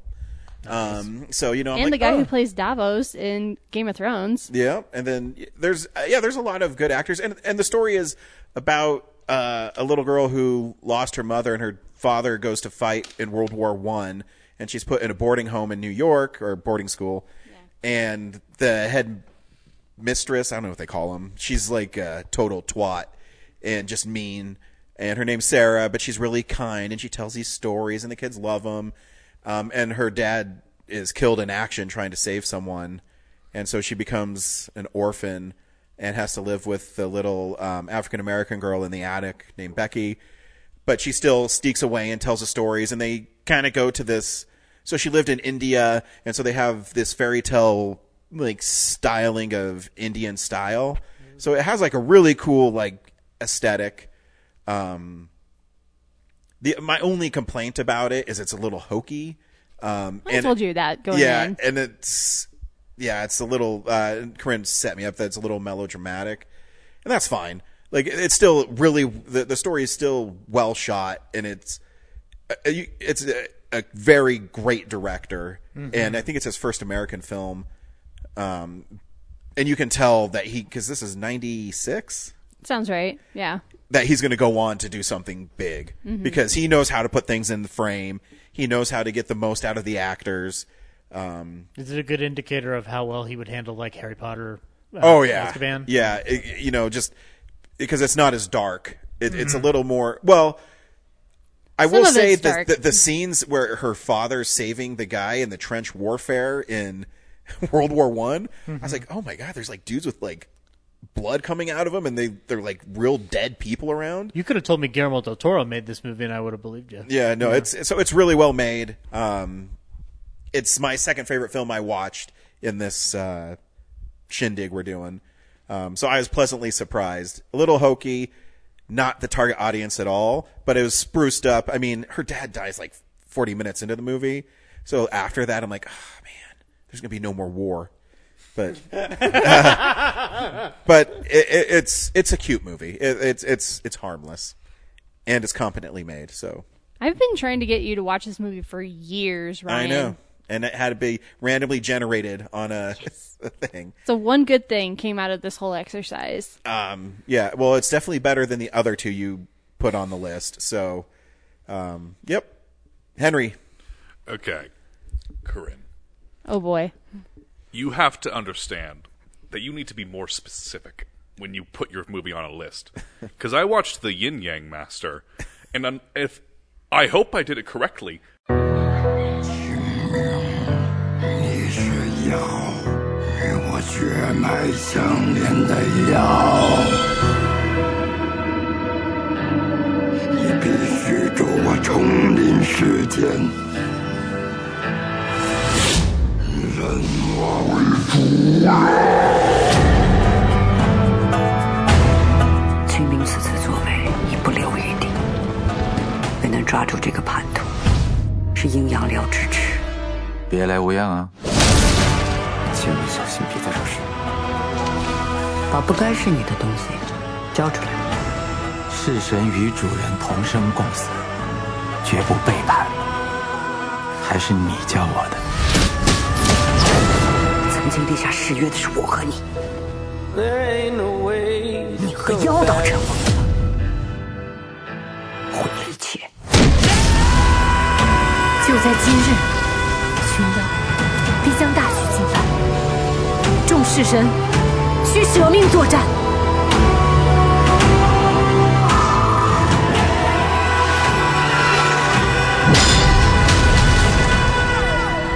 今日都要偿还旧债。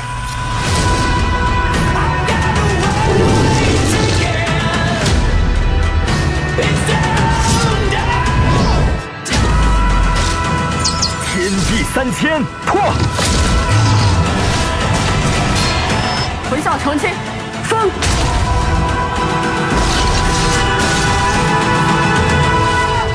清明，你答应过我，要与我生死与共，永不背叛的，难道忘了吗？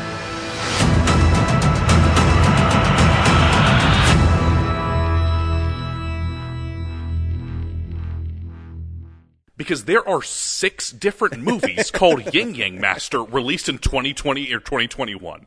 So I hope I watched the right one.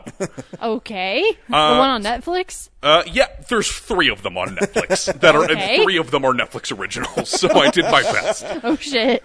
So As long as you watch just one of them, I think you're okay. I watched one of them. So, uh, like every other film that you put on the list that we have seen, um, I did not fully grasp everything that was happening in this movie. because I feel like the one I ended up choosing, I confirmed at one point that all of some of the, so some of the Yin Yang Master movies are in a franchise together. Mhm. Some of them are not. Uh, the one I picked, I think, is technically two, uh, but they're not. Again, they're all the same year, so I think it was more so that there's not in a continuation or whatever. That being said, made no goddamn sense the entire time. so it's very so that Yin Yang Master, uh, it is a Chinese production, and it's very, very heavily in uh, Chinese folklore uh, and like the mythology that comes with that. Uh, and uh, in case you were unaware, Japanese folklore, I at least can understand. There are parts of it that, like, I understand the hierarchy of it. I understand the mythology. Chinese folklore is out the fucking window. I do not know anything about what's happening in these goddamn movies. I heard they made a great wall. They did make a great wall. There's that's like an entire hour. They made a of Matt the movie. Damon movie? Is it really? No. But um, yeah. So it's basically like these two, uh, I think, brothers. Uh, One's one good, of them- one's bad. One of them's good, one of them's bad. Yes. Uh, and then there's also like a demon serpent that comes up, but it's also very heavily about diplomacy. Uh, like they're also like, we need to handle like how is this demon going to be handled? It's still an action movie. It's still sec- somehow an action movie, but there'll be like these like really very well done special effects. I watched the one with like the hair demon. Did you see the one with the hair demon? I don't think so. Okay, so I watched the one with the hair demon. Um, they there's these two siblings or whatever. They're going through life or whatever. Uh, they're they live for eternity, whatever. Um, a dem a darkness demon is awoken at some point from someone's hatred, and I think it takes form of a serpent. And they're like, "Well, we gotta stop the serpent," and so they try to stop the serpent. But then there's even more demons left to deal with, and then it just goes on for fucking ever. Um, and uh, I will say, fucking clearly they have a budget because it looks beautiful. Like all of the action scenes look fucking gorgeous. The special effects is very on point, very surprisingly very well done. Uh, but yeah, in general, did not understand a single thing that was happening besides the fun act. Very visually competent. I really liked watching it. I was very high. It was a lot of fun. But that's where it ends, unfortunately. So next time, I need you to specify who is the director, and Ah. um, if there's a subtitle and where I can watch it. So then I'll watch whatever you want. But I've only watched one of the seven Yin Yang Masters now. So Wow, didn't know there were seven. I knew there were two. oh no, there's def- there's at least I'm I, I can exaggerate. There's at least five. Wow. Because I was just trying on Letterboxd, there was five that I was trying to fi- figure out which one I was supposed to do. Okay, But it was yeah, still a fun experience. I'm glad I was Okay. finally able to do it. Yeah, you watched a completely different one than the one Whoops. I put on the list. so because I rewatched the one I recommended. Yeah. And I was like, I mean, I remember when I first watched it, I was like, there's one sequence in this movie that's like actually pretty good, and then Yeah, the rest of no, it there's- is like really weird. There's a lot of, I mean, it's very weird, but there's a lot of very good action sequences in the movie that I saw at least. I don't know if it's the one that you saw. but. Probably um, not. I don't remember a hair demon. No, the hair demon was like this Although woman. the serpent long. is the same one. oh, same So, serpent. Cool. I Okay. guess. I guess he, he returns. So, um, Great. uh, but yeah, uh, Yin Yang Master, uh, one of them I watched. It was fun. Nice. Zach? All right, so my next one uh, was a good movie. It's one I uh, it was the last one I watched on the list, uh, which is Little Monsters from 2019.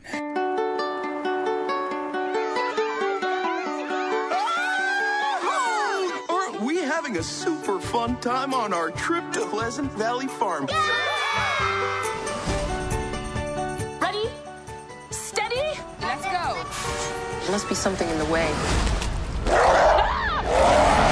Warning this movie contains flesh eating zombies. Assault with a deadly guitar. Strong language. Fuck, fuck, douchebag. Stop fucking swearing. Firearms. Disembowelment. Death metal. Gore. Miko Ungalon. And Academy Award winner Lupita Nyong'o.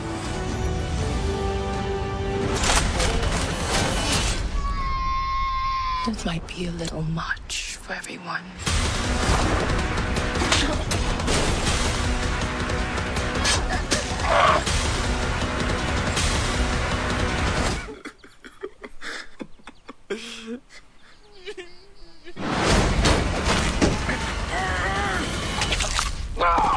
How do you like it, huh? Oh, God, what have I done? Little Monsters. Rated R.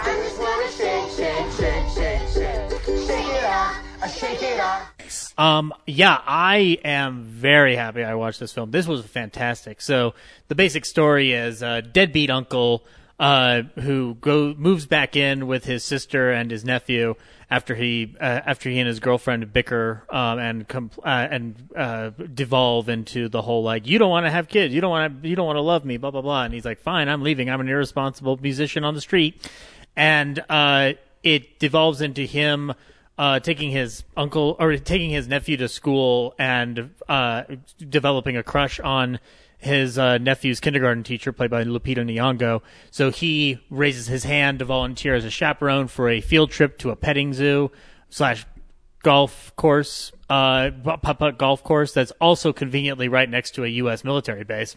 And that U.S. military base has a zombie outbreak because, of course, military can't handle any zombies ever. They have no containment policy whatsoever. They never seem to. It's both this and Planet Terror. They're both very inefficient bodies of the U.S. government. Uh, so the zombies escape and they start invading this petting zoo slash putt putt golf course.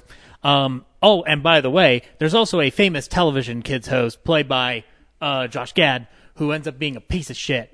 And it's probably one of the best performances I've ever seen Josh Gad give in my life. Uh, and uh, I like him just as much as I like him devolving through the zombie invasion and turning on the children in a death to Smoochy esque fashion. Yes.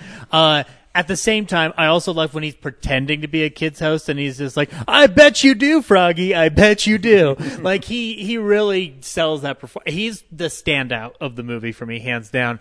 Lupita Nyong'o and the lead actor playing the uncle, I think are fantastic together. I was not expecting to have an emotionally like weepy scene surrounding a song from Sesame Street about I don't want to live on the moon because I know that song from childhood. I'm like, oh my god, I'm gonna cry right now. And this is a zombie movie where everybody is in peril, and there's it, it basically plays out. They get holed up in the gift shop center essentially, and the whole goal of the kindergarten teacher is to try to keep the kids under the impression that this is all a game And I love that concept of like, we are stuck in a zombie apocalypse, but these five year olds, we cannot afford to allow them to lose their shit and think they're going to die. So we're going to kind of create this aura about it so that we don't freak them out. Um, there are genuine moments of terror as there will as as well as there's comedy. Uh, the film is not afraid to poke fun at itself at times. Like I, one of the kids goes, uh, like, go like Miss Caroline, I don't want to play this game anymore, and the zombies look fake. There's a great line. Um, and then uh, additionally, there is a great line. Uh, uh, that, God, I'm trying to remember it. Um, uh, uh, there was a there's a line where they, they the the military men are asking a question and then one of them just blurts it blurts out an obvious answer. Like I, I can't remember the line. It was last night but it's I think that just every single bit of comedy in here is excellently honed in. And the horror element I will say it takes a little bit longer to get to the horror element than I wanted but that doesn't matter to ultimately in the long run I just kind of wish that like they had introduced that element maybe like 10 minutes earlier. I don't know. It's a short movie, so it manages to cram a lot in very little time. And it's a horror movie that I think I could get my girlfriend to watch because I think they start off ironically doing this, but then they kind of embrace the concept, which is uh, one of the things the teacher does to calm down the children or to entertain them is play the song "Shake It Off" by Taylor Swift on a ukulele. Um, oh yeah, that was the line going like it's some kind of woman. They're they're escaping the zombie horde and they're looking through binoculars. It's like it's one man on a tractor and a guy with a or, and a gal with a small guitar. And one of the army goes, guys goes, "That's a ukulele, sir." um, so yeah, like I so that's something that that my girlfriend would like. And I, I get to have my zombie action, which is cool, and Josh Gad acting like a piece of shit the movie has everything I probably could have wanted out of this kind of concept. It's very, very funny. And that's why it made my film explosion. I don't disagree with see, you. See, see how generous I am with my picks and films. I know I'm a piece of shit. I You gave are. you, I gave you the butthole cat movie, Yeah, whatever the hell. you are. Corinne, what's the next? And I'm glad you loved it because I love that movie too. I know. I wish there was a Blu-ray of it. I know. Yeah. Corinne. Movie 43 was the next one I watched. I am not sorry. There's something I want to ask you. There's something I'd like to ask you. How about we say it at the same time? Okay. One, two. Will you poop on me? What? How's your HPV? It's your HPV, Veronica. I'm just carrying it. Truth or dare? Dare. See that blind kid over there? I dare you to blow out his candles before he gets a chance to. They homeschool their son. It's very important that Kevin has a normal and complete high school experience. Dropped your books, fuckface. Hey guys, come check out this kid's weird views. Surprise! Caught you a leprechaun. I'm gonna cut off your balls and feed them to you. Your balls. Jeez, they're so into balls. Coach, there's 10,000 people out there that think that we ain't good enough. Win or lose, I am so proud of y'all. But you're gonna win. What game are we playing? Basketball, coach. What color is this kid? White. Y'all gonna kill those Caucasians. You're black, they're white. This ain't hockey.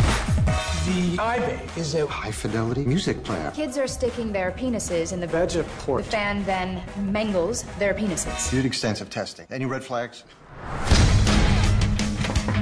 Hey, Can I please come in? Debbie Clark's here, the girl you asked out. It's gonna be awkward. No, no, wait, Mom, Sorry. just- Mom, Sorry. Mom. Having a period. What do I do? Oh, we're just gonna have to plug it up. 911. My friend is bleeding out of her vagina. I got frozen peas and a sponge. Oh, no, no, no. I can't believe you sucked off that hobo for magic beans. He was a wizard. This is fucked up.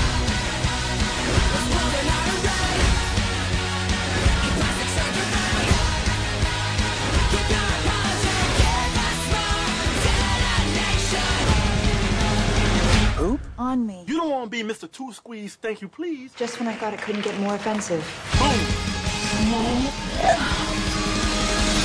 How many fucking times do I have to tell you? You're black, they're white. Coach, what you're saying is we just walk with the Lord. The Lord. Lord did his part already. He made you black. He gave you a foot and a half dick. Dribble with that motherfucker.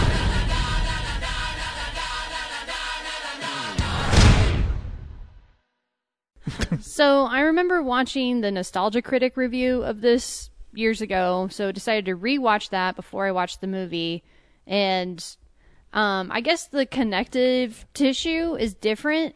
There are different like versions of it. Um, the one that Nostalgia Critic reviewed is like these brothers are trying to like trick the youngest brother into downloading this movie and getting a virus on his computer. But then the one I watched, like D- Dennis Quaid, It's like a is- pitch. yeah, Yeah, I he's remember trying there to being a pitch pitch. a movie, and then he ends up taking uh, Michael, not Michael Keaton, Michael, whatever, Greg Kinnear or whoever hostage, and then they, yeah, it's really stupid. Um, some of the skits could have worked with funnier people. Or better writers or timing, something like If you some of the improve premises were every not- element of it, Yeah. it would be a lot better. Yeah. some of the premises were not terrible, but yeah, some of the execution was like it went on too long, or like you could like they missed a joke or something. Honestly, the funniest one was the shortest one, which is the fake commercial about like kids being trapped in machines. so like every time you beat up a machine, like oh this copier's not working. You know what's funny? I've seen this like- movie. I don't remember a fucking thing from it. Oh, I remember um, the testicles on uh, Wolverine's face. Yeah. That's about Yeah, it, I remember so- that. and apparently like that's how the movie got made because they leveraged that Yeah. into like getting all these other famous people to sign up to do this movie It was a pyramid scheme turned into a movie somehow. yeah yeah so it's like these 10 different sketches are all kind of like just sewn together into this movie and it's not good which which could work because th- things like Amazon Women on the Moon and Kentucky Fried Movie exist. The difference is you you I I don't Big think Jim Slade. you- I don't think they. I I remember watching the movie and wondering like, okay, there are top tier talent in here, and why and why this isn't working, I don't know. My only feeling about that film is that given the fact that the Farrelly brothers are a part of it, I think Green Book should have been disqualified from the Oscars as okay, you made a decent movie, but we're still not going to nominate you because of movie 43. You have to you have to keep earning our trust because that should not have happened. Like it should have been funnier. You know what I'm saying? there's a good okay it's a decent a decent sketch where um chloe grace mertz is that how you say her name Moretz. Um, so she is like hanging out with this kind of boyfriend person at his house, and then she ends up getting her period for the first time, and he's like, "Who spilled um like grape juice on the couch or you know whatever," and not realizing what it is, and and then she you know it it it wasn't terrible, but yeah, it somehow became terrible. Yep. Yeah. They had some decent premises for their sketches and then just yeah, didn't and it was terrible and I never want to watch it again. And one of the writers of that film is now a CEO. Of I Warner also had a leprechaun in one of my movies, Zach. Oh Yeah, yeah, Gerard yeah. Butler plays an evil leprechaun. Oh, that's right. Um, Yeah. Sweet. Movie 43, Depressing Nerds Everywhere. Brad, what's the next film you watched? Uh, the next film I watched was my other anime, Tales from Earthsea.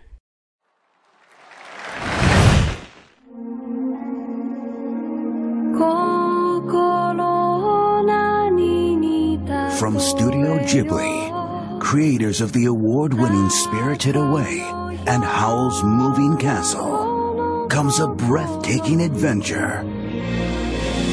Tales from Earthsea. Share the adventures of a powerful wizard and a young prince as they journey on an epic adventure.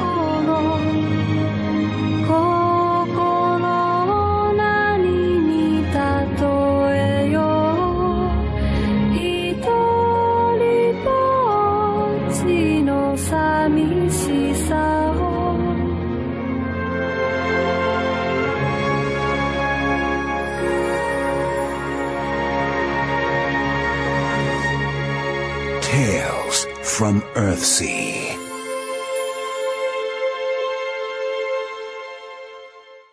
Uh, it's a Ghibli film, but it's not directed by Hayao Miyazaki. It's it's, it's his son, and uh, yeah, again, the it's like second worst Ghibli movie made. it's uh, uh, so again, I, I think Demon Hunters. Um, again, like Inuyasha.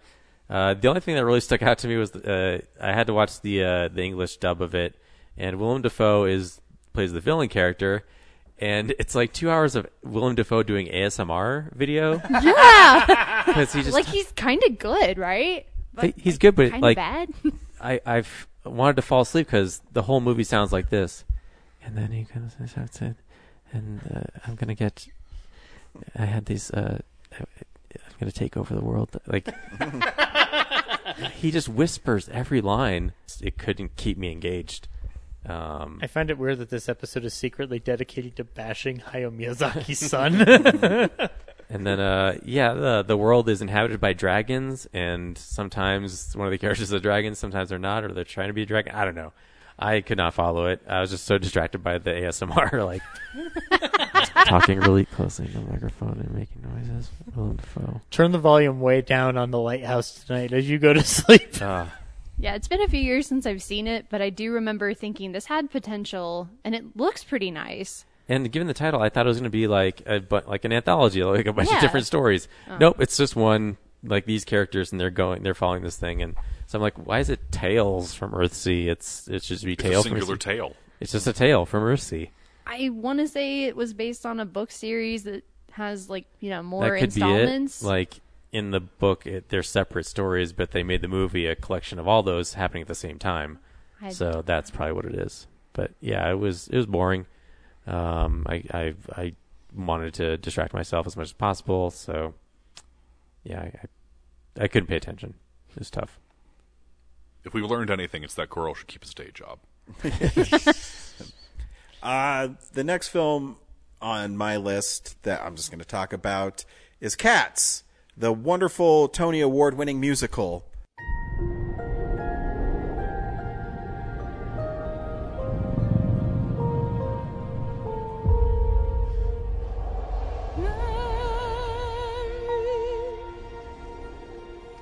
Turn your face to the moonlight. Let your memory lead you. I haven't seen you before, have I? Open up and tell me if you find there the meaning of what happiness is. Then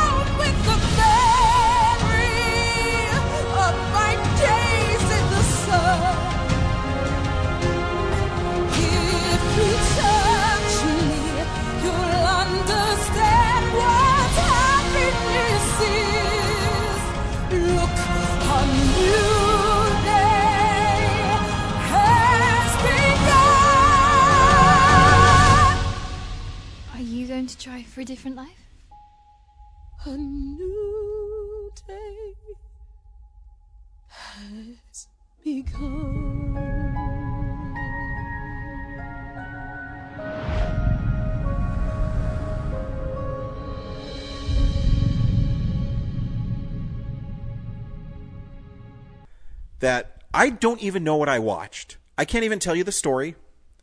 I know it's about cats wanting to go to jelly jellicles, jealous jealousy. I don't even know what the fuck it's called. Jigglypuff. Cat heaven. Yeah, It's uh no, there's a name for it. It's like no, jell- it is. It's like jelly- it's like gel Jellicant or something like Yeah. that. No, I know what you're talking about. well, they're yeah. jellicle cats. They want to but go to the I'm not heavy sure where side there's- layer or something. They're all like part of a cult, and they all want to Yeah. ascend. Yeah. like, basically the whole movie. and, and It's a cat death cult. yeah, yeah, and Idris Elba just can like kill him. I guess I don't know. Yeah. I, I'm watching this, and it's just like when I was watching um, the final, the final chapter. I'm going, what the fuck is going on in this movie? And there's no other parts, so it's not like I I have to get caught up. It's literally cats dancing and singing about shit. I don't know what the fuck they're singing and dancing about. Would it help you to know that Andrew Lloyd Lloyd Webber, Andrew Lloyd Webber, uh, created this on cocaine? Oh well, now it makes sense. Because well, they Oh, no have- wonder Broadway took a dip for a couple So of years. I, I, I have it's no based on a series of context for this, so I don't know if the Broadway show has like really bad lines of "Hey, look what the cat dragged in." Okay, so Probably I have seen the Broadway show of Cats. Yeah. like in New York. I saw it years before the movie Brag. came out. Uh, it equally does not make sense there. Okay, good. Because I'm just watching this and I go, what in the fuck is this movie? The CGI is horrible. It's Tom Hooper, so the directing drives me crazy. Yeah. Because his like constant Dutch angles and like close ups and he's not the right director for this. And then the actors, when they were moving, was so distracting because when you're seeing a stage performance, anybody who's been in theater, you have to exaggerate. But when you see it on film, it's really distracting, you know. And the, all, there, this is a visual. This is not a visual podcast, so it's not helping anybody listening. But they're moving like, you know, everywhere in the background, and it's driving me insane. Fluid motion, essentially. More Yeah, but it's like it's so exaggerated that it's super distracting. And then Rebel Wilson is awful in it. Um, Aren't there singing cockroaches or dancing yeah, cockroaches? and she at one eats point? them, and then they're singing mice that look even worse. Like the CGI is so bad, and it's one of those ones where the CGI when they move, it doesn't like when they jump, it looks like someone just picked up a paper doll and moved it to the other side. Um, like a Neil Breen movie. and it's another one of those movies where there's a lot of famous people in it. Yeah. and you you just watch it and you say, "Huh, Idris Elba is an incredible actor. He is not good in this movie." Judi Dench, Ian Yeah. McKellen. I, I do feel bad, so I will in turn watch it and yeah, experience the same pain. I will. I, You better. I've planned to do it. I But want like to I giggle said, at it, it. it's it, not that the movie's just bad, but it doesn't make any sense. Sounds like Andrew Lloyd Webber, all right. Yeah, but like his Phantom of the Opera makes sense to me. It doesn't to me. That's supposed to be a horror story, and he turned it into a romance. I don't understand that. But you know what I mean? Like they just start singing about going to heaven, but it's called like Jellicles. Jello. I don't even know. I don't even know any of the cats' names.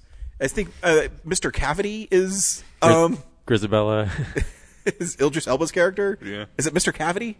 Mr. Macavity. M- Macavity. Oh, yeah. Oh, so I'm pretty close. so yeah, cats. I'm glad the producer. awful. I'm glad the Rum Tum producers ended Tugger. up being more Oh, successful that's than one. cats. Yeah. Because even someone like James Corden, who you think would be really stellar in this, just comes across as like blah. Well, you thought James Corden would be stellar, and that's your first problem. Right there. No, he, he's good Yes. in Into the Woods, and when he's interviewing Tom Cruise. Yep, sure. I'm I'm done with cats. You're a dog family. All right. Well, uh, my next movie is probably the best one that I saw. Uh, the only one I got from my buddy Ryan. Uh, Loaded Weapon One. Fuck yeah. What's wrong? Nothing. Sorry. National Lampoons. Loaded Weapon 1. From out of the night comes two men with enough courage, enough brains, What you got, Irv? Dandruff, seborrhea, maybe just dry, itchy scale. Have you tried this? I use it. Head and shoulders? enough bullets, I know what you're thinking, punk. Did he fire 173 times or 174? to get the job done. Hey, Scotty! Can you get this machine to work? I'm giving her all she's got, Captain. If I push it any harder, the whole thing will blow. New Line Cinema presents the cop movie to end all cop movies. Give me a name. Weren't your parents supposed to do that? Hey, hey, Sarge. It's tingling. That means it's working. Do you sleep in the nude? Only when I'm naked.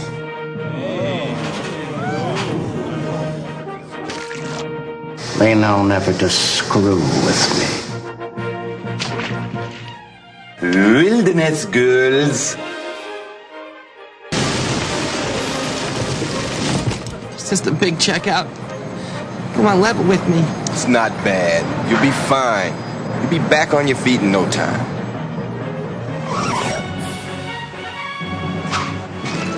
National Lampoon's Loaded Weapon 1. So, this is Mr. Screw with your brain, eat your spleen, wear your flesh as a hairnet leecher, huh? Look who's Mr. Scaredy Pants now. I just gotta ask, what does human flesh taste like? Chicken. See it before they make the sequel. It was great. I mean, it's not like not like the others were like giving it much competition, but um, it was good. It, uh, I've recently been on a kick for like '80s comedies, and it's there's just a magic to '80s comedies of Totally. like you can just make jokes and it's fine. You don't. You, no one cares if No. there's a plot really, as long as you're funny enough. Uh. And there's a lot of fantastic bits. Oh, uh, yeah. throughout the film.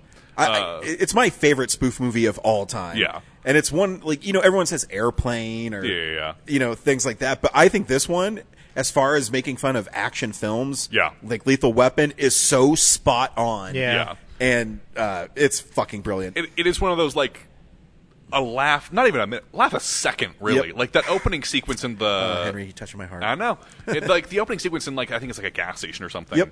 Like every single shot is a different joke, Yep. which I have to really applaud them for. but uh, yeah, I mean. It was a pleasant surprise as I had that uh, after uh, New Year's Eve Smurfs 3 and then followed it up with The Editor, which we'll get to in a second. But uh, yeah, thank you for having one good movie. Uh, you know, I tell everybody that this movie is just. It, I love movies and spoofs, especially where there's lines or lines of dialogue that are delivered that you said, "Did I hear that right?" Yeah. You know, like uh, you know, Sam Jackson um, is investigating and he says. "Uh, You know, this is my partner, Billy York. Is that her? No, that's her picture. it's, it's like it's like totally stupid. Yeah. And then he's like, maybe this helps. He takes out a T-shirt with her photo on it. He's like, I don't know. Then he wheels her body in, and, he, and the guy says, I don't know. It's a little blurry. It's just totally stupid. Um, or when he picks up the, the bullhorn. Yeah. And it, he starts screaming, and it's in Japanese, and he turns says "Made in Japan." He's like, "Can I get one made in America, please?" and it's it's so fucking stupid.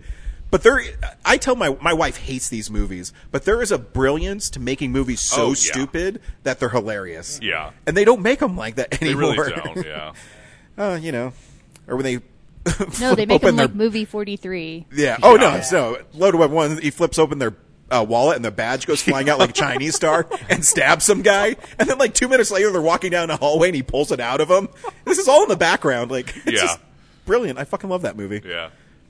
Oh yeah. But yeah, that was that one. It's the one good one. So, like, Well, you know, it might have elevated too with the other shit you saw. But, that's true. It But might, it might have been a you know a good smelling salt. yeah, So- but it's stupid. Like when they go to like crime scenes and people are like murdered and they're all suicides.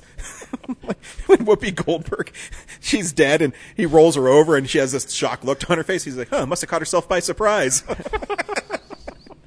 it's so fucking stupid, but brilliant. yeah. Oh boy. It's tingling, Sarge. Good, Irv. That means it's working. like, and you definitely have to know like Yeah. late '80s, early '90s pop culture references Yeah. because you know Head and Shoulders. Yeah. I think that's what got her killed. You don't think it was the bullets? it's so fucking stupid. Awesome. All right. Um, we're down to my second to last one. Um, for both of these last two entries, I want to know who put them on the list for two different reasons. So the first one we're going to talk about is I am number four. There were nine of us who escaped. Number one was killed in Malaysia. Number two was murdered in England. Number three was hunted down in Kenya. You can only be killed in sequence. What number am I? Seven? Five? I'm number four. I'm next. I've been on the run since I can remember. You keep your head down. I know how to blend in.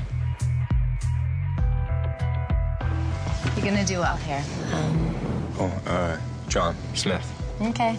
You don't want to tell me your name.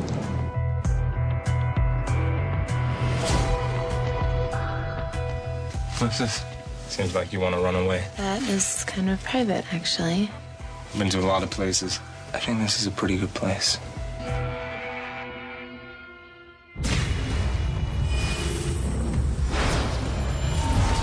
You were given these powers for a reason. As you focus, you're gonna learn to control them. They're here. Where is the boy? There's a hell of a lot more coming. I'm not gonna let anyone hurt you. I'm not leaving.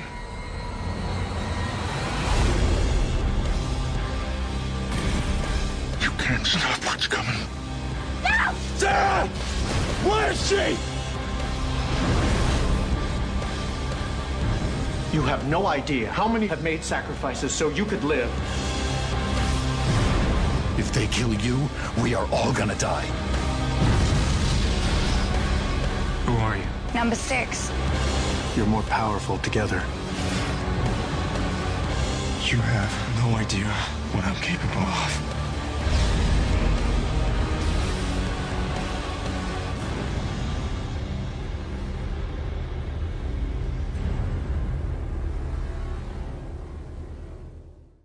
Now, who put I am number four on this list? Okay, I want you and Michael Bay to actively fucking apologize to me. I do not like. and again, Brad's getting the it, it is brunt of this, it is okay to like a movie. It is okay to like a story. I am not here to judge anybody here apart from the people who made the film. And what my judgment is is very simple.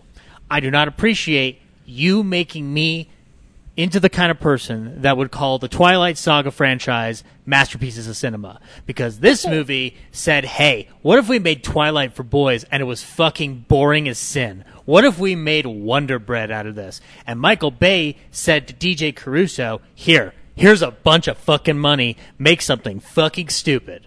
It was the most infuriating YA adaptation I have ever seen in my life. You know, you It- apply that to Michael Bay. I have a bunch of money. Let me make something fucking stupid. yeah, exactly. Yeah, no, I mean, you'd think. And here's another thing. I don't appreciate elevating the Transformers movies that he's directed above this, but this makes the Transformers movies look like pieces of subtlety. Th- This film is trash. The mo- the premise is there's a bunch of aliens scattered around the universe. A couple of them are on Earth. They're trying to evade being killed by a, uh, a, a opposite race of other aliens, and uh, one of them is na- is number four on the list. Oh, okay, Um, like the, mo- the yeah, movie. yeah, yeah, exactly. Yeah, yeah. Please And- tell me there's a part where there's like a Michael Bay hero shot where it comes below and swoops up and he says, Sort I of- am number four. I, I wish it was that fun.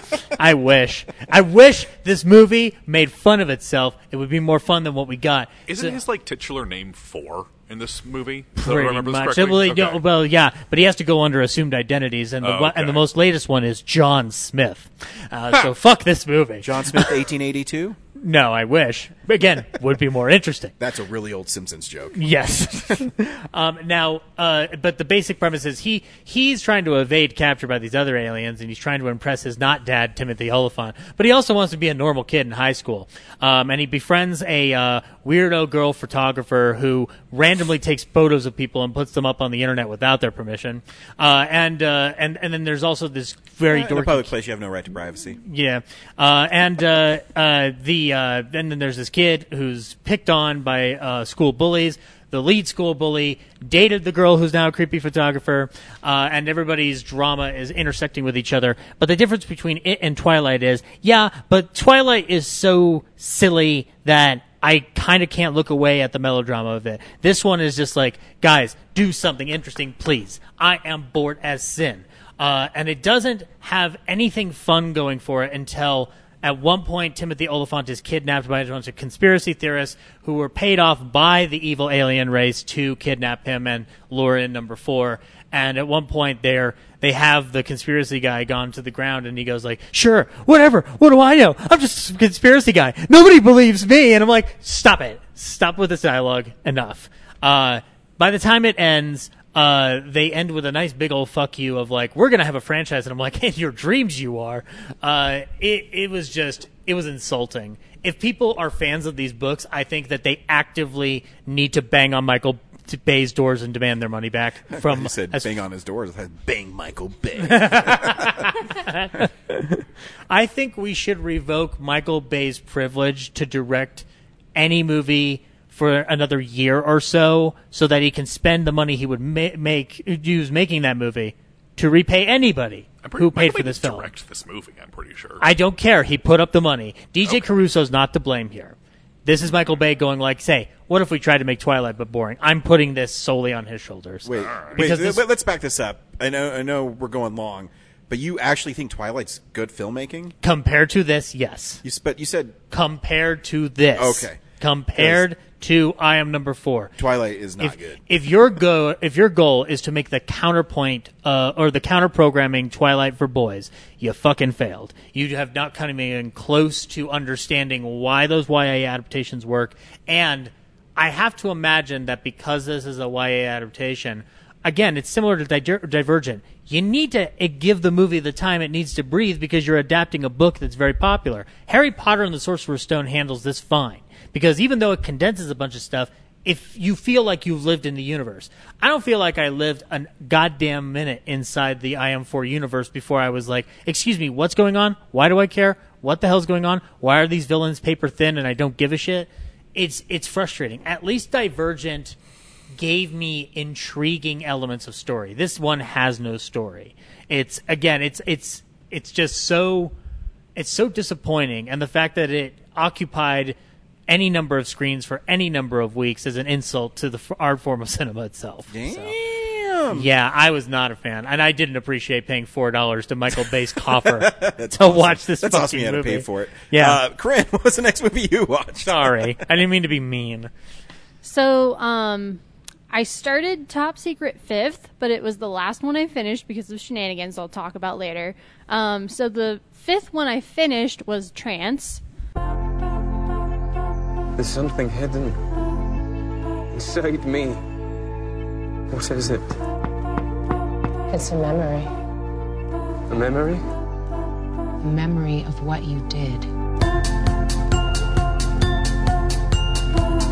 Anyone can steal a painting. Let's start the bidding at five million pounds.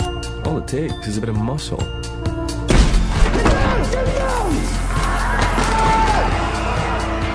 But no piece of art is worth a human life. Stop right there.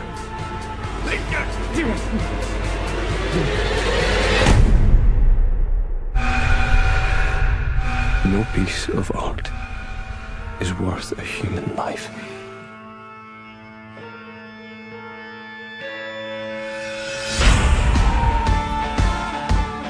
Where is it? I can't remember. I got hit on the head. That you remember. Have you ever been hypnotized before? Whatever is in his head, she can find. I want you to relax, Simon. Stop. What can you make him do? Anything. All part of your plan. Two of you planning it together. She put that there. It's not real. He wants the painting for himself. I don't believe that. Where is it? Why did you lie to me? The memory is locked in a cage. And with enough force, the lock can be broken. Elizabeth. I have something to tell you. You ready?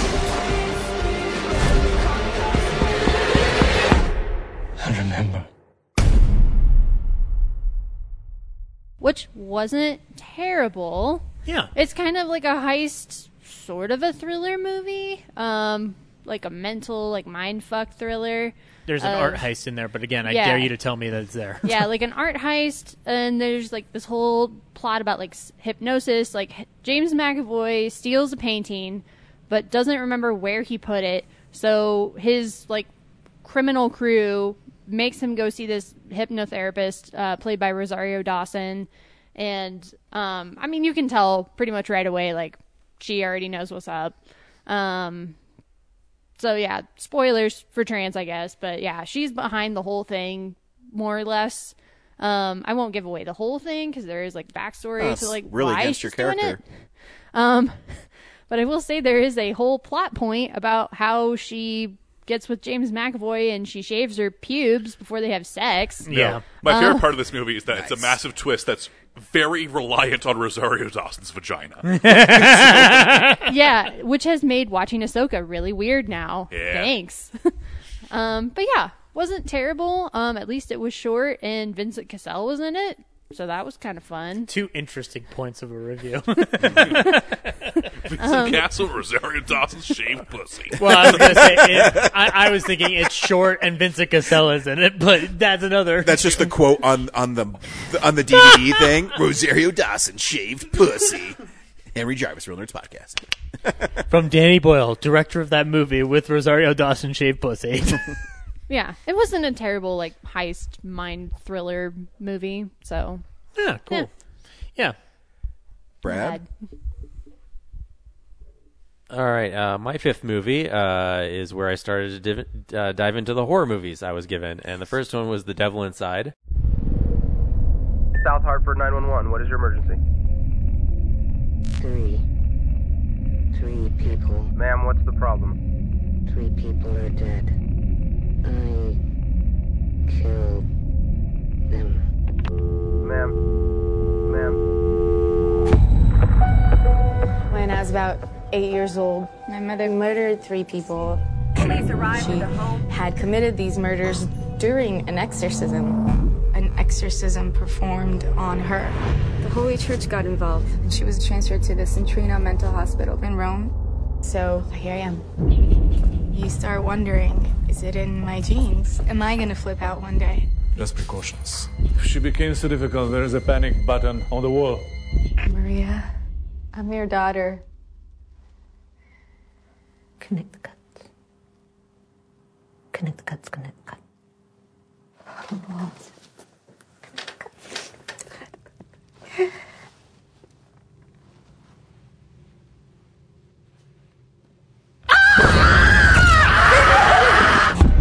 If you really want to help your mother, you need a better understanding of exorcism. What do you suggest? You need to see a real one. Where is she? I had to move her downstairs to the basement.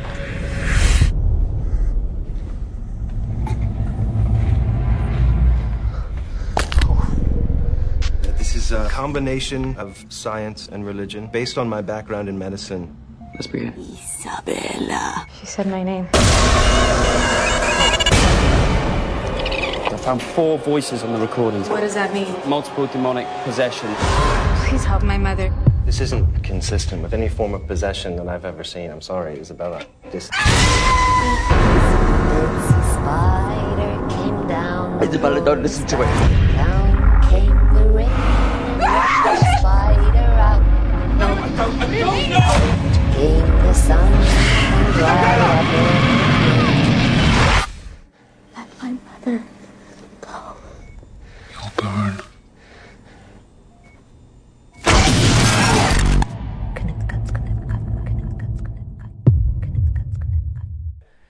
uh, which is a, uh, a possession movie, uh, which are never terrifying to me at all. Mhm. Um, I always feel like if I was in a room with one of those people, I just like, cool, whatever. Yeah, yeah, I'll leave. Yeah, or You're yeah. on the demon's side. Let's just beat the demon out of him. Um, yeah, so uh, I just got the image of Jonah Hill in the This Is the Yeah. End. Do you? You need a demon movie where just a bunch of random people with baseball bats are hitting the possessed person until, until the devil comes out. Does it compel me? Does it? Does it? Does it compel me? uh, yeah, so uh, it's a found footage uh, documentary of this girl whose mother was uh, possessed, um, and the movie starts out with these uh, two officers at the crime scene. They're going through the basement, doing a, you know, a video, a vlog of you know, here's this thing, here's this thing, um, kind of like a Texas Chainsaw Massacre, the Mhm. remake starts. You know, like clips of eh, this is a, based on a true story. Eh, That's not. Um, it's you know it's just uh, all these hypothetical hypothet- hypothetical things. Yeah. Anyway, um, so yeah, then it cuts to uh, uh, all that is is uh, the crime scene of the mom of this household, and then it cuts to like you know 20 years later, daughter's all grown up, and she's curious about like you know I want to find out what happened to my mom. Like I need a definitive answer. Was it really possession or is she crazy? Um, and so she enlists the help of uh, more uh, priests, much like Silence, uh, to go find. Uh, uh, and they're like, the Vatican's like, no, don't do this stuff. We're, we're not authorizing it. Uh, and then uh, she, eventually she convinces the two to like go on this journey with her, and it, you know, it plays out exactly as you expect. Um, they they find other possessed people, and then uh, and the the devil's able to trans do what is it transference, um, and so you know they get possessed themselves, and then it ends in this disappointing uh, car crash. Yeah. Where it's like, oh, the movie's over. Okay. Yeah, I remember walking out of that in the theater, going like, "Why the fuck did it end that way?" Because they ran out of money, I think. I- Yeah, and again, and again, similar to I Am Number Four, one of the biggest sins that this movie has is that it's fucking boring. yeah, it's boring. Uh, although I would say for like a low budget, almost indie film, like the car crash is pretty impressive. Like Mm, yeah. it's a you know the, the the GoPro camera in the car and it's spinning around and everyone's like rolling around in it. Like that's pretty amazing they achieved that on a low budget. But yeah, it's it's kind of disappointing to have this like uh like they go there's a hospital scene and finally like the main girl's possessed and then they just like the the characters just end up in the car and you're like oh it's gonna go to like the big finale and then like yeah they crash and it's like that's it that's you sat through all this for that Yeah. no one lives there's no resolution nothing you f- you feel like you've just been actively robbed, but the difference is there wasn't a gun underneath your ribs demanding the money. Yeah, probably the coolest part is that like middle possession scene where they got the body contortionist to do it.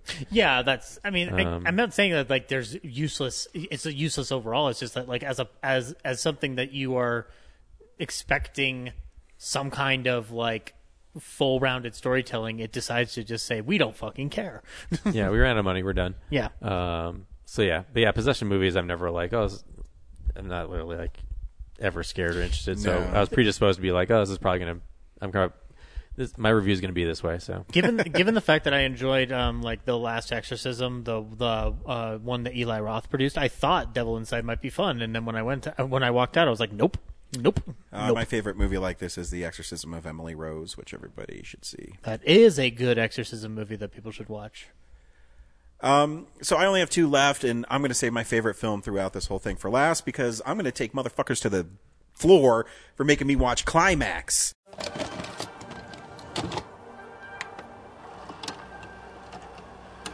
If you couldn't dance, what would you do?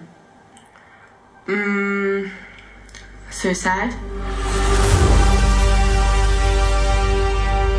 Ça représente quoi la danse pour toi C'est tout pour moi.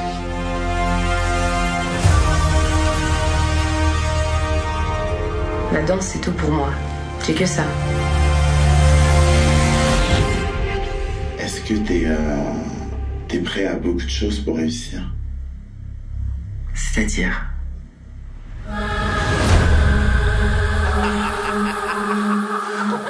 Oh, you're so good. You liked it? I'm so happy. I couldn't be happier.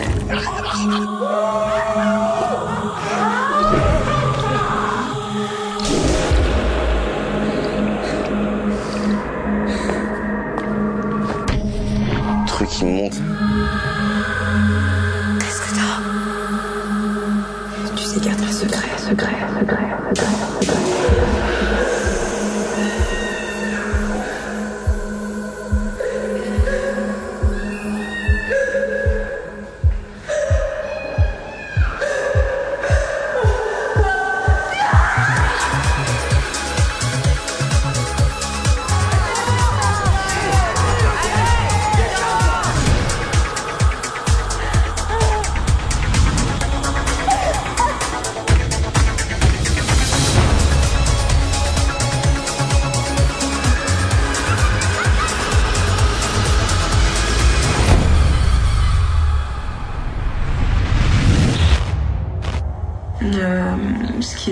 Me tue pas me rend plus forte.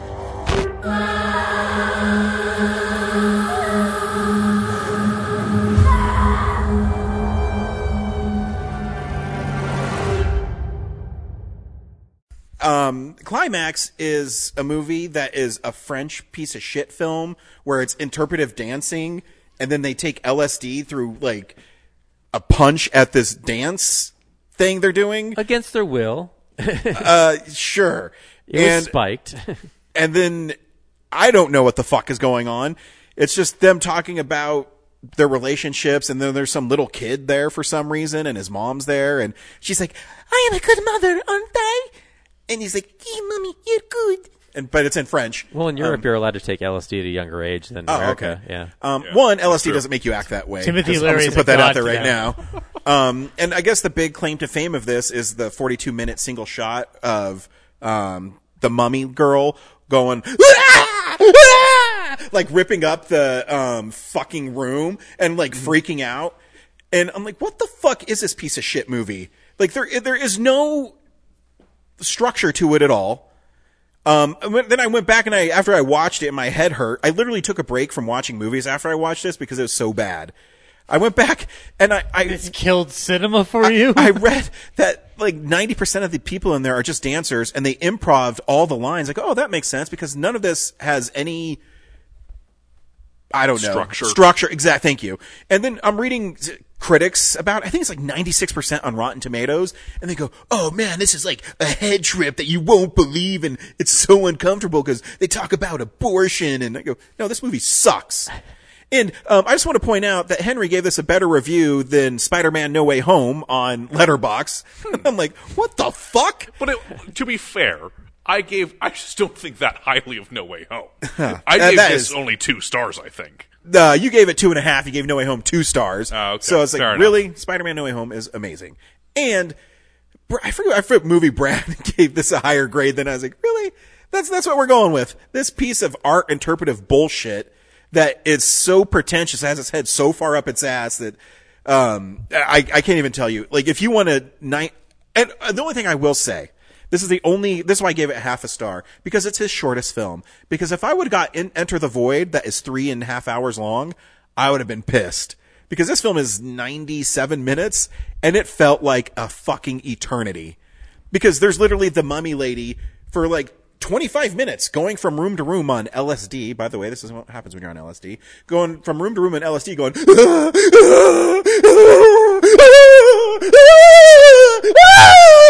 and then she's like screaming and rolling around on the floor like, and then she just wakes up and leaves at the end of the thing. And then the cops come and say, oh, there's a dead girl. Oh, they killed her boy.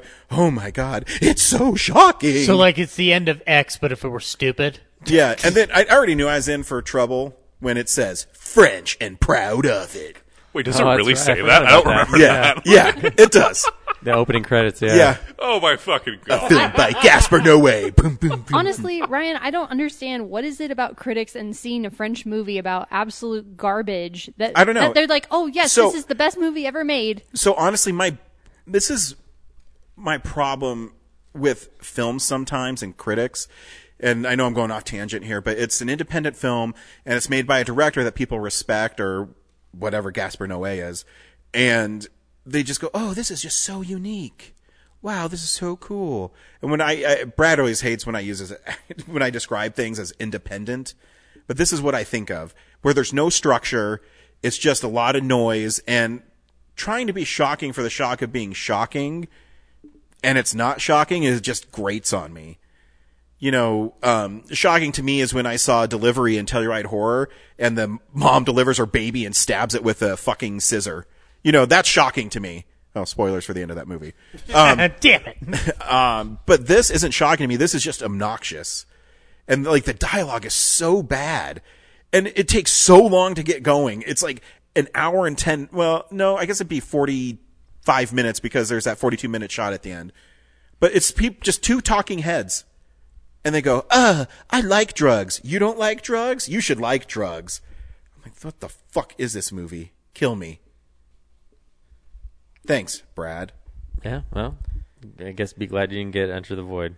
Yeah. Oh, I every day. I, I, 'cause I after I You still could though. I, I, I hit on his the director, and each film is like three hours long. I I'm just going, oh my god. No, I remember. When I you drew lucked this- out. When you do this, I remember thinking like, this is honestly the best case scenario for you to It get is. a Gaspar If you Noé. could take my nightmare, it would be French cinema drugs, quick cuts, pretentiousness, and piss poor acting, and it's just like all in a blender. And the whole time is like nightmare fuel for me. And I remember my wife came came out and she says, "What am I hearing?" Because it was literally that girl was screaming for like ten straight minutes. And she comes out and my, Laura says, "What are you watching?" I'm like, "I don't know." why is it called? Why, why is it called climax? I don't know. I don't know. Nobody climaxed in it? No. Son of a bitch. I mean, there's like one naked chick who like starts making out with that mummy girl like in the middle of this like one take scene. I, I don't know what's going on. Maybe uh, it's the the whole movie is just a third act of a larger movie, and he try, he was going to shoot it out of order, and got to the end of this and was like, Yeah. ah, yeah, there's nowhere to go with no, this." No, because I read too, he shot it in order on purpose It's because you know he's he's French and fucking weird. Yeah, you should read all about this film, and it, it was it won awards. It did. Well, people love him for I know a reason. but I don't understand. I mean, I know Brad loves Enter the Void, but like I, I, I whatever. It's really creative. So, um, do we all hate Brad now? Pretty much. Did he give You us did our before this. worst Shut up. movies on Guys, all of our I lists? hated Brad before it was cool. I, I know I went on a long tirade, but that film drove me insane. I feel like the only the better case scenario is that if you get Love the next time we do this, which is his film that's a mix between this and Enter the Void because it's three hours of just people fucking. You know, Ri- Ryan, maybe we, maybe you and I need to switch it up. I'll watch Climax, and you can watch I Am Number Four. Maybe we'll both be more positive at the same no, point. no, I, I would watch I Am 4 18 times in a row before I ever watch Climax ever again. I saw the movie. No, you wouldn't. Uh, instead of watching Climax, yes, I would. I guess if you had a gun to your head. no, no gun needed. right. Uh, Three minutes into a climax, he just reaches for his holster. like, oh no! We're gathered here today to mourn Officer Frost, killed in the line of duty I don't carry guns. I don't believe in them. by Gaspar Noé and his art.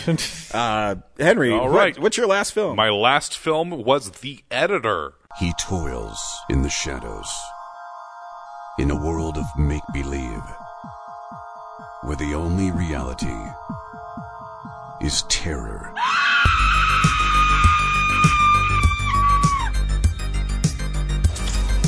A man walking the razor's edge of sanity and madness. And what if Claudia were to suddenly die, huh? What then? Don't worry about that silly little man. You can cut it as many times as you like. He's pathetic. Interesting how that name keeps coming up. Editor. Horror, obsession, lust, and blood pour from the camera's unblinking eye, and you've got a front row seat to murder. You don't want to leave things like this lying around. The wrong hands, they become weapons.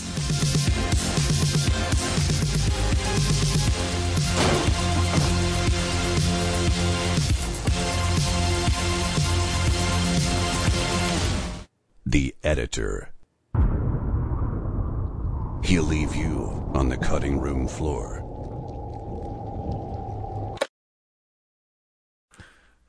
which is a movie. Um, Is it though?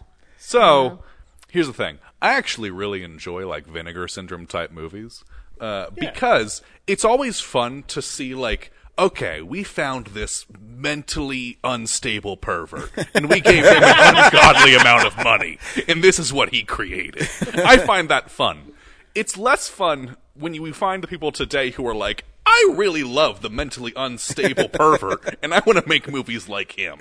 So, and The Editor is kind of one of those movies.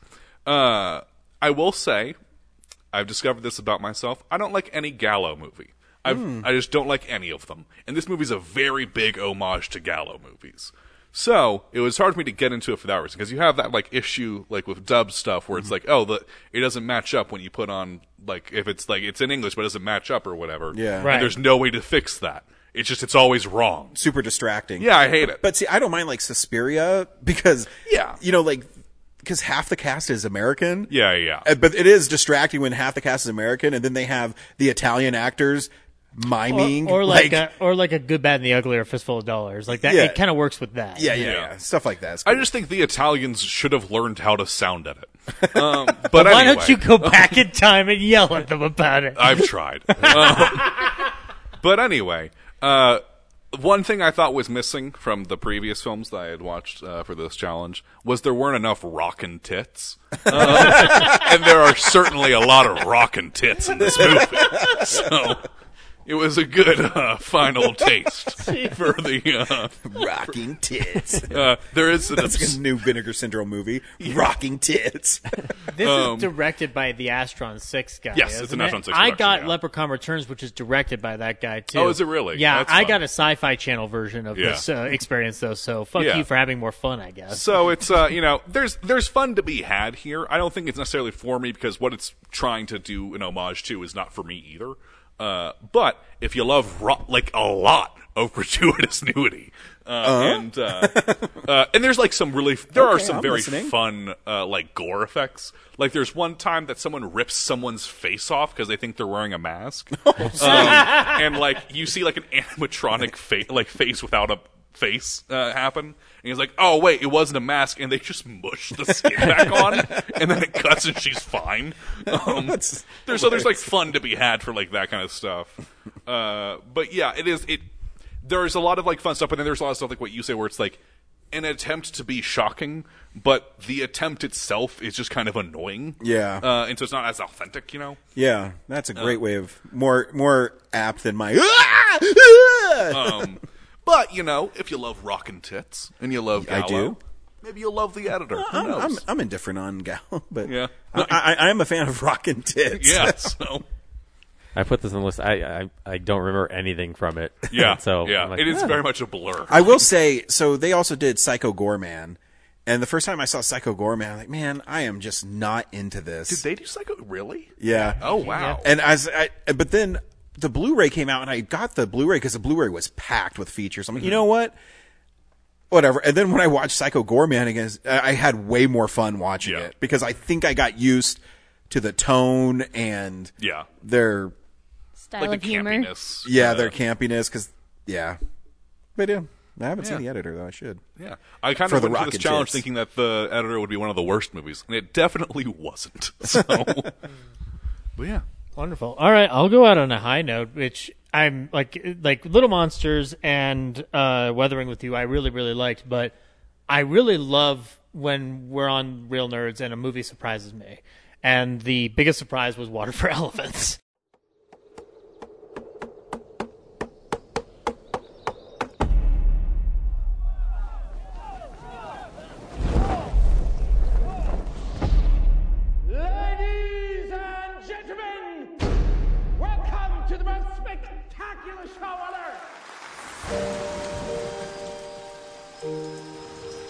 Me, sir, can we help you? You know circuses? 1931. It was the Benzini brothers. That's the most famous circus disaster of all time. Are you telling me that you were there for. Right in the middle of it. I don't know if I picked that circus. But something told me that circus picked me.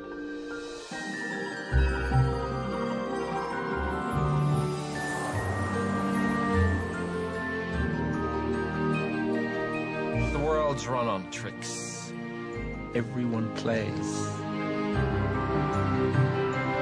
You're a beautiful woman. Deserve a beautiful life.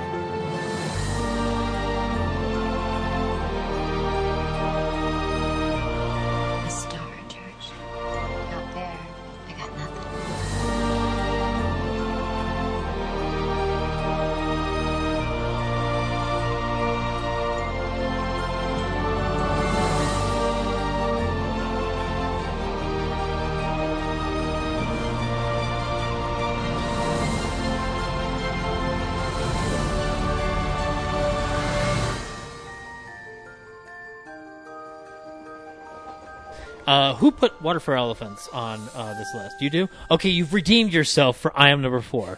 Uh, not what I wanted. This I wanted to break him. I I will Yeah. play Well, you. here's here's here's the problem. Here's what you did. You thought about the Robert Pattinson, Reese Witherspoon thing, and thought, well, gee, Zach's not really going to care about chin. that. Here's what you didn't reckon on: Hal Holbrook, Christoph Waltz, and setting the fucking depression in a circus. Yeah, and that's your it, so problem. I guess That- I wouldn't know that. Yeah, that that was your that was your big mistake is not reading this plot synopsis and go, well, gee, Zach's a sucker for all this shit. So, like, it, it is very very. uh I was very surprised by how well its melodrama got its hooks in me. Uh, basic plot is uh, Robert Pattinson is a veterinarian school uh, go, is a guy going to veterinarian school, but his uh, his parents die in a car crash, and so Eh. he joins the circus uh, in an effort to kind of find his identity. Uh, he finds him finds his way onto this circus led by Christoph Waltz, where um, he gets hired on as a veterinarian, uh, and it's really about him, I guess, falling in love with Reese Witherspoon and thusly uh, having an affair with her that Christoph Waltz does not like. Uh, That's a bingo. Kind of, yeah. Supposed to have the affair with the elephant. the, there- the, the reason Watch it's not for that five big stars. elephant dick. The re, the reason it is not five stars is because it didn't have rock and tits, and it didn't have Robert Pattinson fucking an elephant. Yes. That's his trunk, not his dick. um, I Don't you think know elephant anatomy? oh, I see. This is Hey, a large nice elephant bust cock. Christoph Brad does Um, impressions. I will say that like every it, it touched on everything I kind of tend to like in a saccharine film from geezer exploitation on down to the magic of the depression and the circus.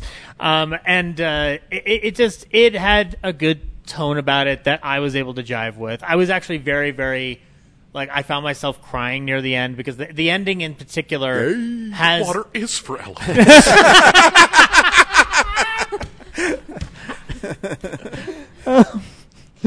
um, primarily because the the whole like wraparound is that Hal Holbrook is old Robert Pattinson, and I really hope that when Robert Pattinson reaches Hal Holbrook's age, he just looks like Hal Holbrook. Um, but my, uh, the my ol- tears are for you, Dumbo. Tears for Dumbo should be the sequel to the film. Um, but uh, basically, like the wraparound story involves Hal Holbrook as uh, like older Robert Pattinson going like, "Oh, I, I I escaped the old folks' home to go to the circus with my son who did not show up." So he ends up talking to the circus promoter for two hours, conceivably telling him the story. And part of me wants an alternate film where Hal Holbrook is just describing the plot of this film. Uh, but by the end, he was just like, I don't really like the old folks' home, and my children are clearly forgetting to visit me. Can I join your circus and be a ticket taker at the age of 88? And he goes, Yes. And I'm like, God damn it, I'm crying right now. This is beautiful. Um, I will say the problem with this film, and I don't think it, I think it's just a thing that just naturally didn't click. Reese Witherspoon is good, Robert Pattinson is good, everybody's good in the film. Robert Pattinson and Reese Witherspoon don't really have any chemistry to their relationship. It's very lacking. Uh, you do kind of wonder, like, why the hell do you you people even care about each other? And part of it also has to do with Reese Witherspoon's characterization of like, well, I'm an opportunist, and that's why I married Christoph Waltz and still stay with him even though he beats the shit out of me. Uh, it, it's it's it's lacking in something that would otherwise make this work for me. I think Fra- Francis Lawrence, the guy who directed it, he's also done Red Sparrow and the Hunger Games films. He keeps surprising me as a director because he has he has a grasp on cinematic language, even at a base core level, that makes me enjoy some of his stuff. Like Red Sparrow was a good Hitchcock imitation. Uh, Hunger Games movies that he's done are really good. So uh, yeah, I was I was thankful that I finally got to watch this film, and I recently found out this is one of my sister's favorite movies. So now we have something to watch together as a family. Uh, the only thing I remember about this movie is I saw it with my mother-in-law and my wife, and my mother-in-law kept on leaning over and saying, "Why is her chin so pointy?" Talking about Reese Witherspoon. I didn't know how to respond to it, and I and I, I in the theater I was like, "Meh." 'Cause now every time I see her, I just think of her pointy chin. hmm Yeah, I can see that. Yeah, but yeah, also Christoph Waltz. Just about two years after Inglourious Basterds, he gets this in the Green Hornet.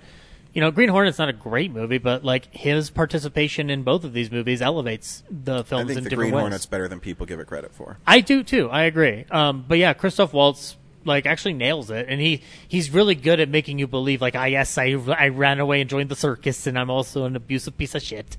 Um, yeah, I, I think his like his version of the whole opening of Inglourious Basterds in this movie is when he basically knows that Robert Pattinson and Reese Witherspoon have feelings for each other and he makes them dance for him. And I'm like, this is creepy. And this movie's PG 13. Why is this here? um, it does also have a shit ton of violence in it for a PG 13 movie. There's a lot more blood than I was expecting. And I'm like, what? God, this movie's brutal. And yet you Blood were. for elephants. Yeah, blood for. That's the Astron 6 version of this movie. Uh, so yeah, Water for Elephants. Watch it. It's actually really good. Corinne, your final film. I saved the best for last. My last film wa- uh, that I finished was Top Secret.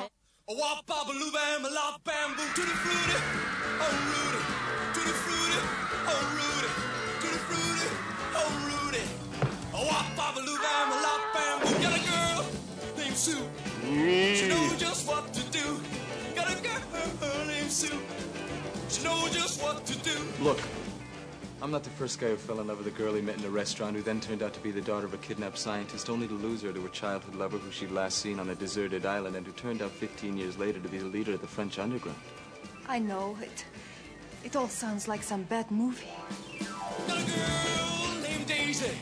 She almost drives me crazy. Got a girl named Daisy. She almost drives me crazy. She rocked me to the east, she rocked me to the west, but she's the girl that I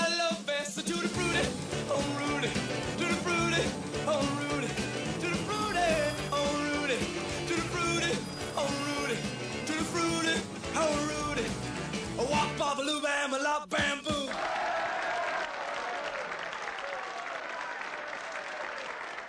Oh man, Ryan my two Tick, spoofs. Another spoof movie. Um, so about a third of the way into watching the DVD or the sorry the Blu-ray that Thank Ryan you. lent me. I know DVD triggers you. Um, so about a third of It's the way okay, Ryan. It's okay. into the movie, all of a sudden my Blu-ray player stopped working, and uh, didn't get it to work ever again after that. So had to bust it open and rescue Ryan's um, disc, and now I had to order a whole new Blu-ray player.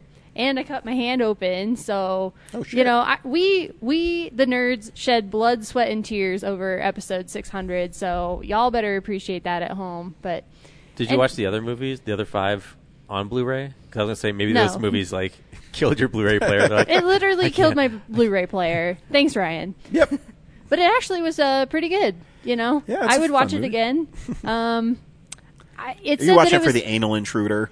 oh boy, yeah, there were a couple of jokes I was not a fan of, but um, Why? That's funny. I kn- I knew I was in for a fun ride when.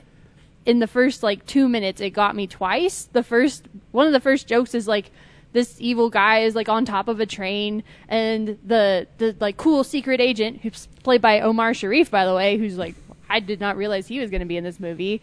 Um, but he's like, oh no, he sees the bridge coming, so he ducks down, and then the evil guy is like, huh, and then he like hits the bridge, but then rather than like falling off or getting decapitated, he just he's fine. Yep. like the bridge gets destroyed, but he's just standing there, and then Omar Sharif's like, "Oh shit, uh, yeah, I'm out."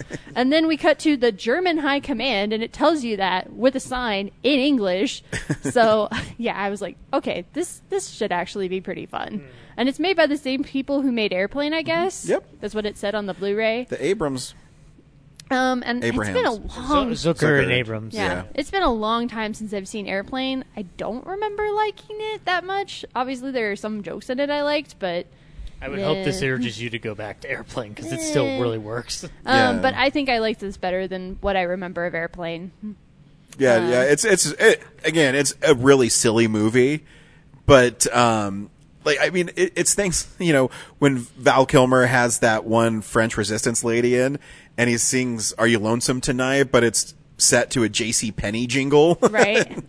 Um, it's Oh man, silly. there's so many good gags in it. Um, There's a great special feature on the Blu-ray where they talk about how they filmed the shot in reverse. That's Yes. like a minute long. with Peter Cushing in it. Yeah. Um, and I think one two of my favorite gags were um, when Val Kilmer, who looking really good in this movie, by the way. Um, when Val Kilmer goes to the dinner and he gets the note from his friend and he's reading it, and then you just kind of hear this voiceover of like, "Oh, well, you know, I'm sorry I couldn't make it to dinner. My voice isn't very good." And then you see his friend walk into shot with like a megaphone. Is this helping at all? Um, and then this, my second favorite was probably um, they're at the shootout at the little hi, uh, rebel compound, Mhm. um, and they, they start busting through the windows whenever they shoot the guns, and then Val Kilmer ends up playing tic tac toe with Well, it also has it in that part where he's introducing all the French like resistance people. Right. I, I love the part where he's uh, and they're introducing says and deja vu. Oh, the yeah. guy says, "Have we met before?" And he says, and the guy says, "I don't think so." Which- and then it keeps on the guy for a beat, and he Mhm. turns his head away. Then he looks back at him suspiciously. It's like the most throwaway bit, but it is chef kisses. There, there are a lot of funny like background bits. Yep. Where just like they don't take long with them. They don't sit on them forever. You know, it's, I yeah. There were a lot of great gags in the movie, and of course the final one where she's saying goodbye to all of her rebel friends. Um, and I was like, this feels very Wizard of Oz. And then right as I think that, she's like, and I'll miss you most of all, Scarecrow. And then she does a literal Scarecrow, and then gets on the plane. Did you watch the credits? Yes. So yes, yeah, I so that's what's great about the Zucker brothers movies too. Is you know, Airplane has like the recipe for a perfect chocolate chip cookie or something. Yeah. and then they just I- have stupid stuff. Yeah, I did see like the space for rent or something Yeah. in there. and then of course more of Val Kilmer's beautiful face while he's Yep. I kind of want to risk shooting. that. I want to risk the health of my Blu-ray player and borrow it from you now, Ryan. If it breaks another Blu-ray player, well, we'll I know have a it's cursed. DVD. It's if any so it good as well. that if anybody wants the DVD, they may have it. It's it's so good that it literally your Blu-ray player goes like, "This is it. This is all you get now at a cinema." Yeah, I had to finish watching it on my roommate's Xbox, and I was like, if this breaks her Xbox, it's a cursed Ryan. disc. There's a plot for you. Oh, nothing. I just told him I'm going to put him on the J.C. Penney mailing catalog. Brad, was what's your last one? All right, my last one was the most expensive of mine to watch because it was uh, only available on Netflix, and uh, I had to sign up for that. So, um, yeah, my last one is "There's someone inside your house." Look, it's pretty obvious here. You're a good kid. There's a lot of pressure to be perfect. Sometimes it's easier to be ourselves around strangers than our own friends. You had no relationship with Jackson? No.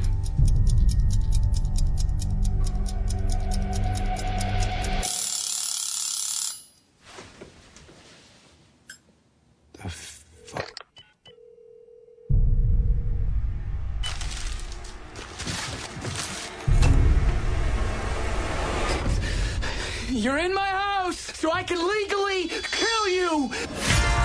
This isn't who I am, this isn't me. Seems the killer wore a mask of the victim's face and was intent on exposing intimate information. Jackson Pace took a knee on the field of life. Hope they're serving fireball up in paradise, brother. Now I want to die. Doesn't make sense, you know? Why would the killer go after Jackson? He got secrets. Careful out there, friend. Crazy people in this town. I have a secret. I accidentally ran over a hitchhiker and dumped his body into the ocean. Is that bad? I just want to live. Shit, there's someone wearing Rodrigo's face! You guys just are who you are. You don't have any secrets. You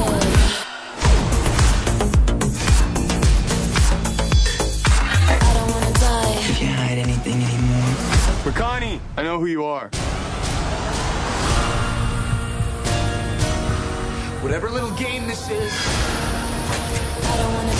Whatever you think you know. You don't know shit!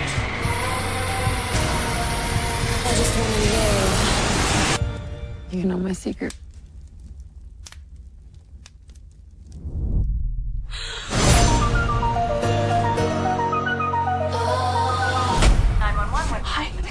Here. He's wearing a mask on my face and he's forcing me to record offensive hate speech. And I. Oh, oh Which- man, that's awesome. That's mine too. Which, uh, yeah, you said was yeah, uh, it's yours, and you said it was going to be absolutely terrible. And Um, it like a lot of the movies on my list was just meh. uh, it's a story. Uh, it starts out pretty good. Uh, Yeah. There's an opening sequence where there's some jock alone in his house. He comes home, um, and he, uh, in typical slasher movie fashion, he's on the phone, realizes someone uh, feels like there's someone inside the house, so he starts inspecting the rooms, gets in the closet, gets attacked. Um, and I'm like, okay, that makes sense. The title, there's someone in your house. The rest of the movie, there's never anyone else inside Nope. anybody's house. Um, it's a metaphor for like one of your friends is the killer. Um 'cause yeah, the the main characters who I don't remember their, any of their names. Um, Always a good trademark of a film. Yeah. yeah. Um, uh, yeah. The the the this uh, was like a star football guy who died, and so it affects the community, and then everyone's kind of like oh, wary about who's next. Um, and they uh, each get picked off one by one, and then the ending is in a corn maze, and you find out with uh, as soon as like the dudes you know, he's, he's all disguised, but as soon as you, he's got the props, the the weapons, uh, given the scene earlier in the movie um, about his dad being a Nazi uh, memorabilia guy, you're like, oh, it's, it's that guy. So the reveal after that is not surprising. No. um, you, you know who it is, um, and then the whole movie, I'm just going like, why is he killing his friends? And uh, like, I get he hates his dad, but why is he taking it out on everyone else? Yeah. Um, okay. Yeah, Uh, you know, uh, the reason I don't like it is because I mean I, I love slasher films, and I know a lot of them are just throwaway, but this one just felt cheap to me. You know, like because the opening is cool; it's kind of scream esque, and I was expecting more home invasion stuff because the title of the film is "There's someone inside your house," and so I just kept on expecting it. But it's literally just devolves into this: oh, I'm just going to kill people because I'm a Nazi. Yeah, um, yeah. They like pad for time by like introducing like, oh, each of these characters is dealing with like modern uh, problems, like really quickly, like a real uh, quick, dry, like once over of uh, things kids these days are uh, struggling with, uh, but they really don't have any relevance on the actual murders at hand. Um, so yeah, It's kind of like sticking eco uh, like uh, bashes against eco-friendly uh, protocol in the Leprechaun Returns movie. Yeah. It's kind of like, why did you pick this to do? and that's always a struggle in horror films i think too personally is they either are really good or they just can't sustain their premise for that long and Yeah. this is definitely one of It's, those films it sounded like your film deserved a Nazi leprechaun as opposed to just a regular Nazi. Yeah. And when you make a slasher film, you know, like the kills have to be cool, and like Yeah. none of them really are. Exactly. Um, uh, like when he, when when the one guy at the the mansion's like crawling through the um the air duct, and like you're like, how did the killer like get from in the room Yeah. to like through the drywall to get to the to start poking holes in the Yeah. the air duct? Like that doesn't make sense. Um, yeah. And then the kids drive the, the, the car into the fire in the corn. Like, of course it's going to explode. Like, what the fuck were you thinking? man you're just saying this stuff and i'm remembering why i hate this movie yeah, it, it would have been safer for you to just like walk your ass into the corn maze and get everyone out than driving the car in. You just made it worse. uh my last one is actually my favorite film i watched and it's actually a really good movie it's uh the killing of two lovers Hey, Alex, Yeah? what do you call a pile of kittens? What? A meowton. Come on, Dad. Meowton. Terrible.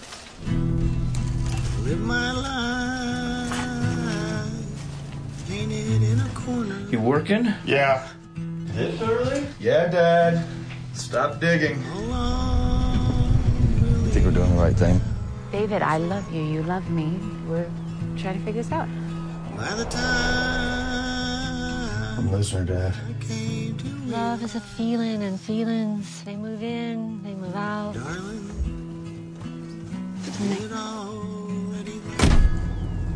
Mom's cheating on you.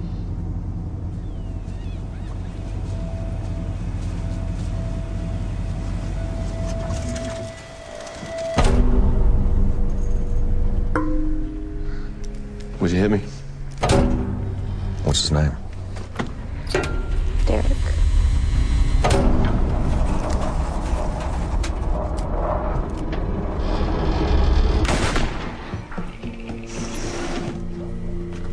Doing here. Yeah, it's so late. No, I I didn't get to say bye, so I just want to come by and say goodnight and I love you. I only agreed to do this because you promised me that we were going to work through this. You need to fight. You need to fight for us.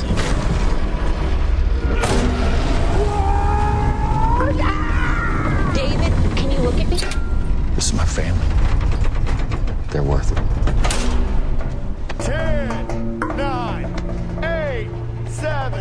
Seven, six, five, four, three, two, one, go! I live my life, painted in a corner.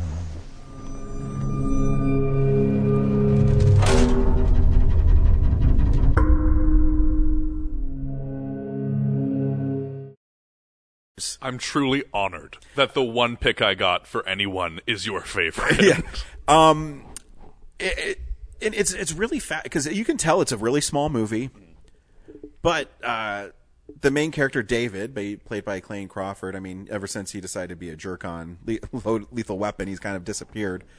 Um, but the opening shot is like really kind of haunting. It's he's in this bedroom and he has a gun pointed at this woman and this man, and he's just standing there and there's no dialogue. And I go, oh shit, is this like the opening of this movie? Is just this guy killing these people? And then Well, I mean, it does say in the title. it does. Uh, so it's maybe a minute long, and he's just no dialogue, really no sound. And then he crawls out of the bedroom window, runs up the street, takes care of his father who's sick. Then he comes back to the house because that's the house that his wife lives in because they got separated and he's picking up his kids for school. And there's this like nothing really happens in the movie. It's basically about a guy who can't uh, wrap his head around that his wife is going to leave him for another man and that they're living in his house, and he's and they're setting this up big, like he's he's gonna kill them, and you learn as you watch this that he's actually kind of a good dude, and he's just really hurt. Um, the performances are incredible in this film. I think there's maybe four or five characters in the whole movie, um, but they're all fantastic. Um, and it's the shortest film I think I had. I think it's only like 82 minutes long. It's really quick. But the performances are so good. There's even this like really sad scene where um, he he knows that his wife has a new boyfriend, but they're still trying to make it work. So he picks up his wife to go on this date, but she doesn't want to go out with him, and um, they they talk in their car, and um, it's just layered with this like tension and you know the boyfriend shows up to deliver flowers to the the wife but they're parked away and they're just making sure their kids nothing happens to their kids and then her li- little boys come out and they destroy the flowers and it's pretty funny um, the only the only thing that kept it from being like a truly great film for me is the ending Yeah. i think Yeah, the yeah. ending is super unsatisfying Yeah. I understand why they did it, um, but it's I don't want to spoil it, but it's very much an indie film Yeah. ending. Like they they just is. couldn't figure out exactly what they wanted to do. They didn't have Exactly. the budget to do what they wanted to do, so they just kind of because the, the the climax of the film. I mean, it ends like two minutes after the climax. Yeah. but the climax is it's like riddled with tension, and you you think is this going to be the breaking point for David? Um, and it throws a curveball. Yeah. Um, and it's interesting because it the title is very spot on, but not in the way you think it's spot on. Not like Drag Me to Hell is what you're saying. Yeah, yeah. It's not like Drag Me to Hell. Um, but yeah, no, it's it's a really well made film. Yeah. and it's very quiet, and it makes me want to watch his other films. it flew super under the radar when it came out. Yeah. So I'm glad that I was able to get someone to see. It. Oh it. yeah, So, no, I was yeah. I was I was pleasantly surprised. Yeah. and like I said, it, it hooked me right at the beginning because oh shit. But it- it's interesting watching because even when he, you know, goes to the park and he has these model rockets for his kids, and they're all having fun, and his teenage daughter's really struggling with it.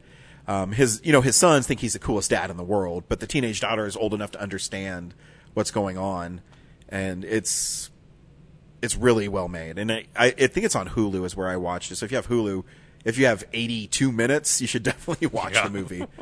Um, and that's with credits. I think the movie is like 78 minutes long. Yeah. Really quick. Yeah. And it's really good. So yes, Henry, you're one, and you kind of predicted it. You said you think I would actually might like it. Yeah, yeah, yeah, and I did. Um, the performances alone make this movie definitely worth watching.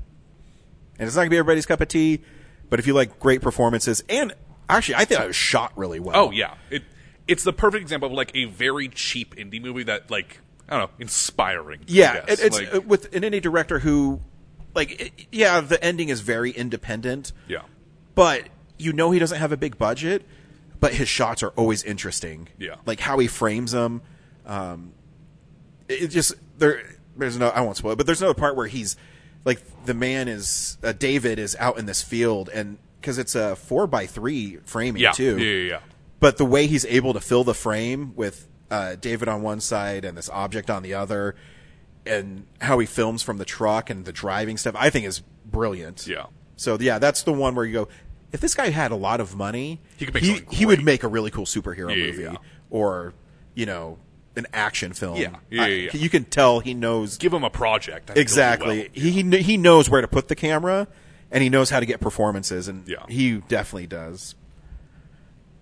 Sweet. So that was episode 600, and even though I, I will have to say, there's something cool. Even though I didn't like a lot of the films I watched, you get into this rut when we do this podcast that you're going to most likely see a good movie to a great movie um, and you'd never get out of your comfort zone. So getting out of my comfort zone was kind of fun until I saw Cats and had to take a break. But um, other than Just that, imagine like he's done like this ten hour shift uh, Yep. at his job. He comes home. How and- did you know? That's Laura- exactly what happened. And Laura's like, "Honey, another bad day." He's like, "I just can't. Cats. It broke me. I can't. I'm have to quit the force." I, I'd rather I'd rather work a twelve hour shift than have to sit through another. And Cats was only like ninety minutes long, dude. I Yeah. thought it was like two and a half hours. oh, it's only ninety. I thought it was two hours too. Yeah, no. Oh, it might be like an hour 45. But I don't know. I don't even know what it's about. I can't even tell you what the fuck this movie is about. And I watched it. Well, you know, Ryan, you say that real nerds, you know, you should give every film a chance, but I think Cats might have broken you to the, the It point did. where you're like, no, never it, give it, it Cats probably a chance. did. Because even stuff like uh, uh, Climax, I'm like, okay, this sucks ass. But, you know, it's at least interesting enough. I mean, I hated it. But at least it's interesting. Cats, I hated it and I wasn't interested. Because I can't even tell you what the plot of it is. Yeah. I, but I think I got the plot right. I think they just want to go to heaven or something. Yeah, they have to. uh, But only one of them can go to heaven, so I have to pick Yeah. which one. Yeah, oh, that's right. That's right. they, they, they have to decide on which one is most deserving to go to heaven. That's Yeah. right. Or Jellicle, or whatever the fuck it's Yeah, called. their version of heaven. Yeah. Jello Land. Yeah, Jello Land. That sounds way more fun. I don't have to learn an entire new religion just to understand Yeah. this movie. um, so for everybody who's been on this journey with us for 600 plus episodes, because just 600 numbered episodes, um, thank you. Thanks to all my friends here. Um, we will continue next week with bottoms. So um, that should be fun. And if I could have everybody be quiet right now, because one of our faithful listeners is James's mother, and she told me about two months ago that the ending to the podcast where I say, "And that's how you fucking do it," um, she's not a fan of. So um, I have a new ending just for Miss Hart. Golly gee willikers, that was a great podcast. knows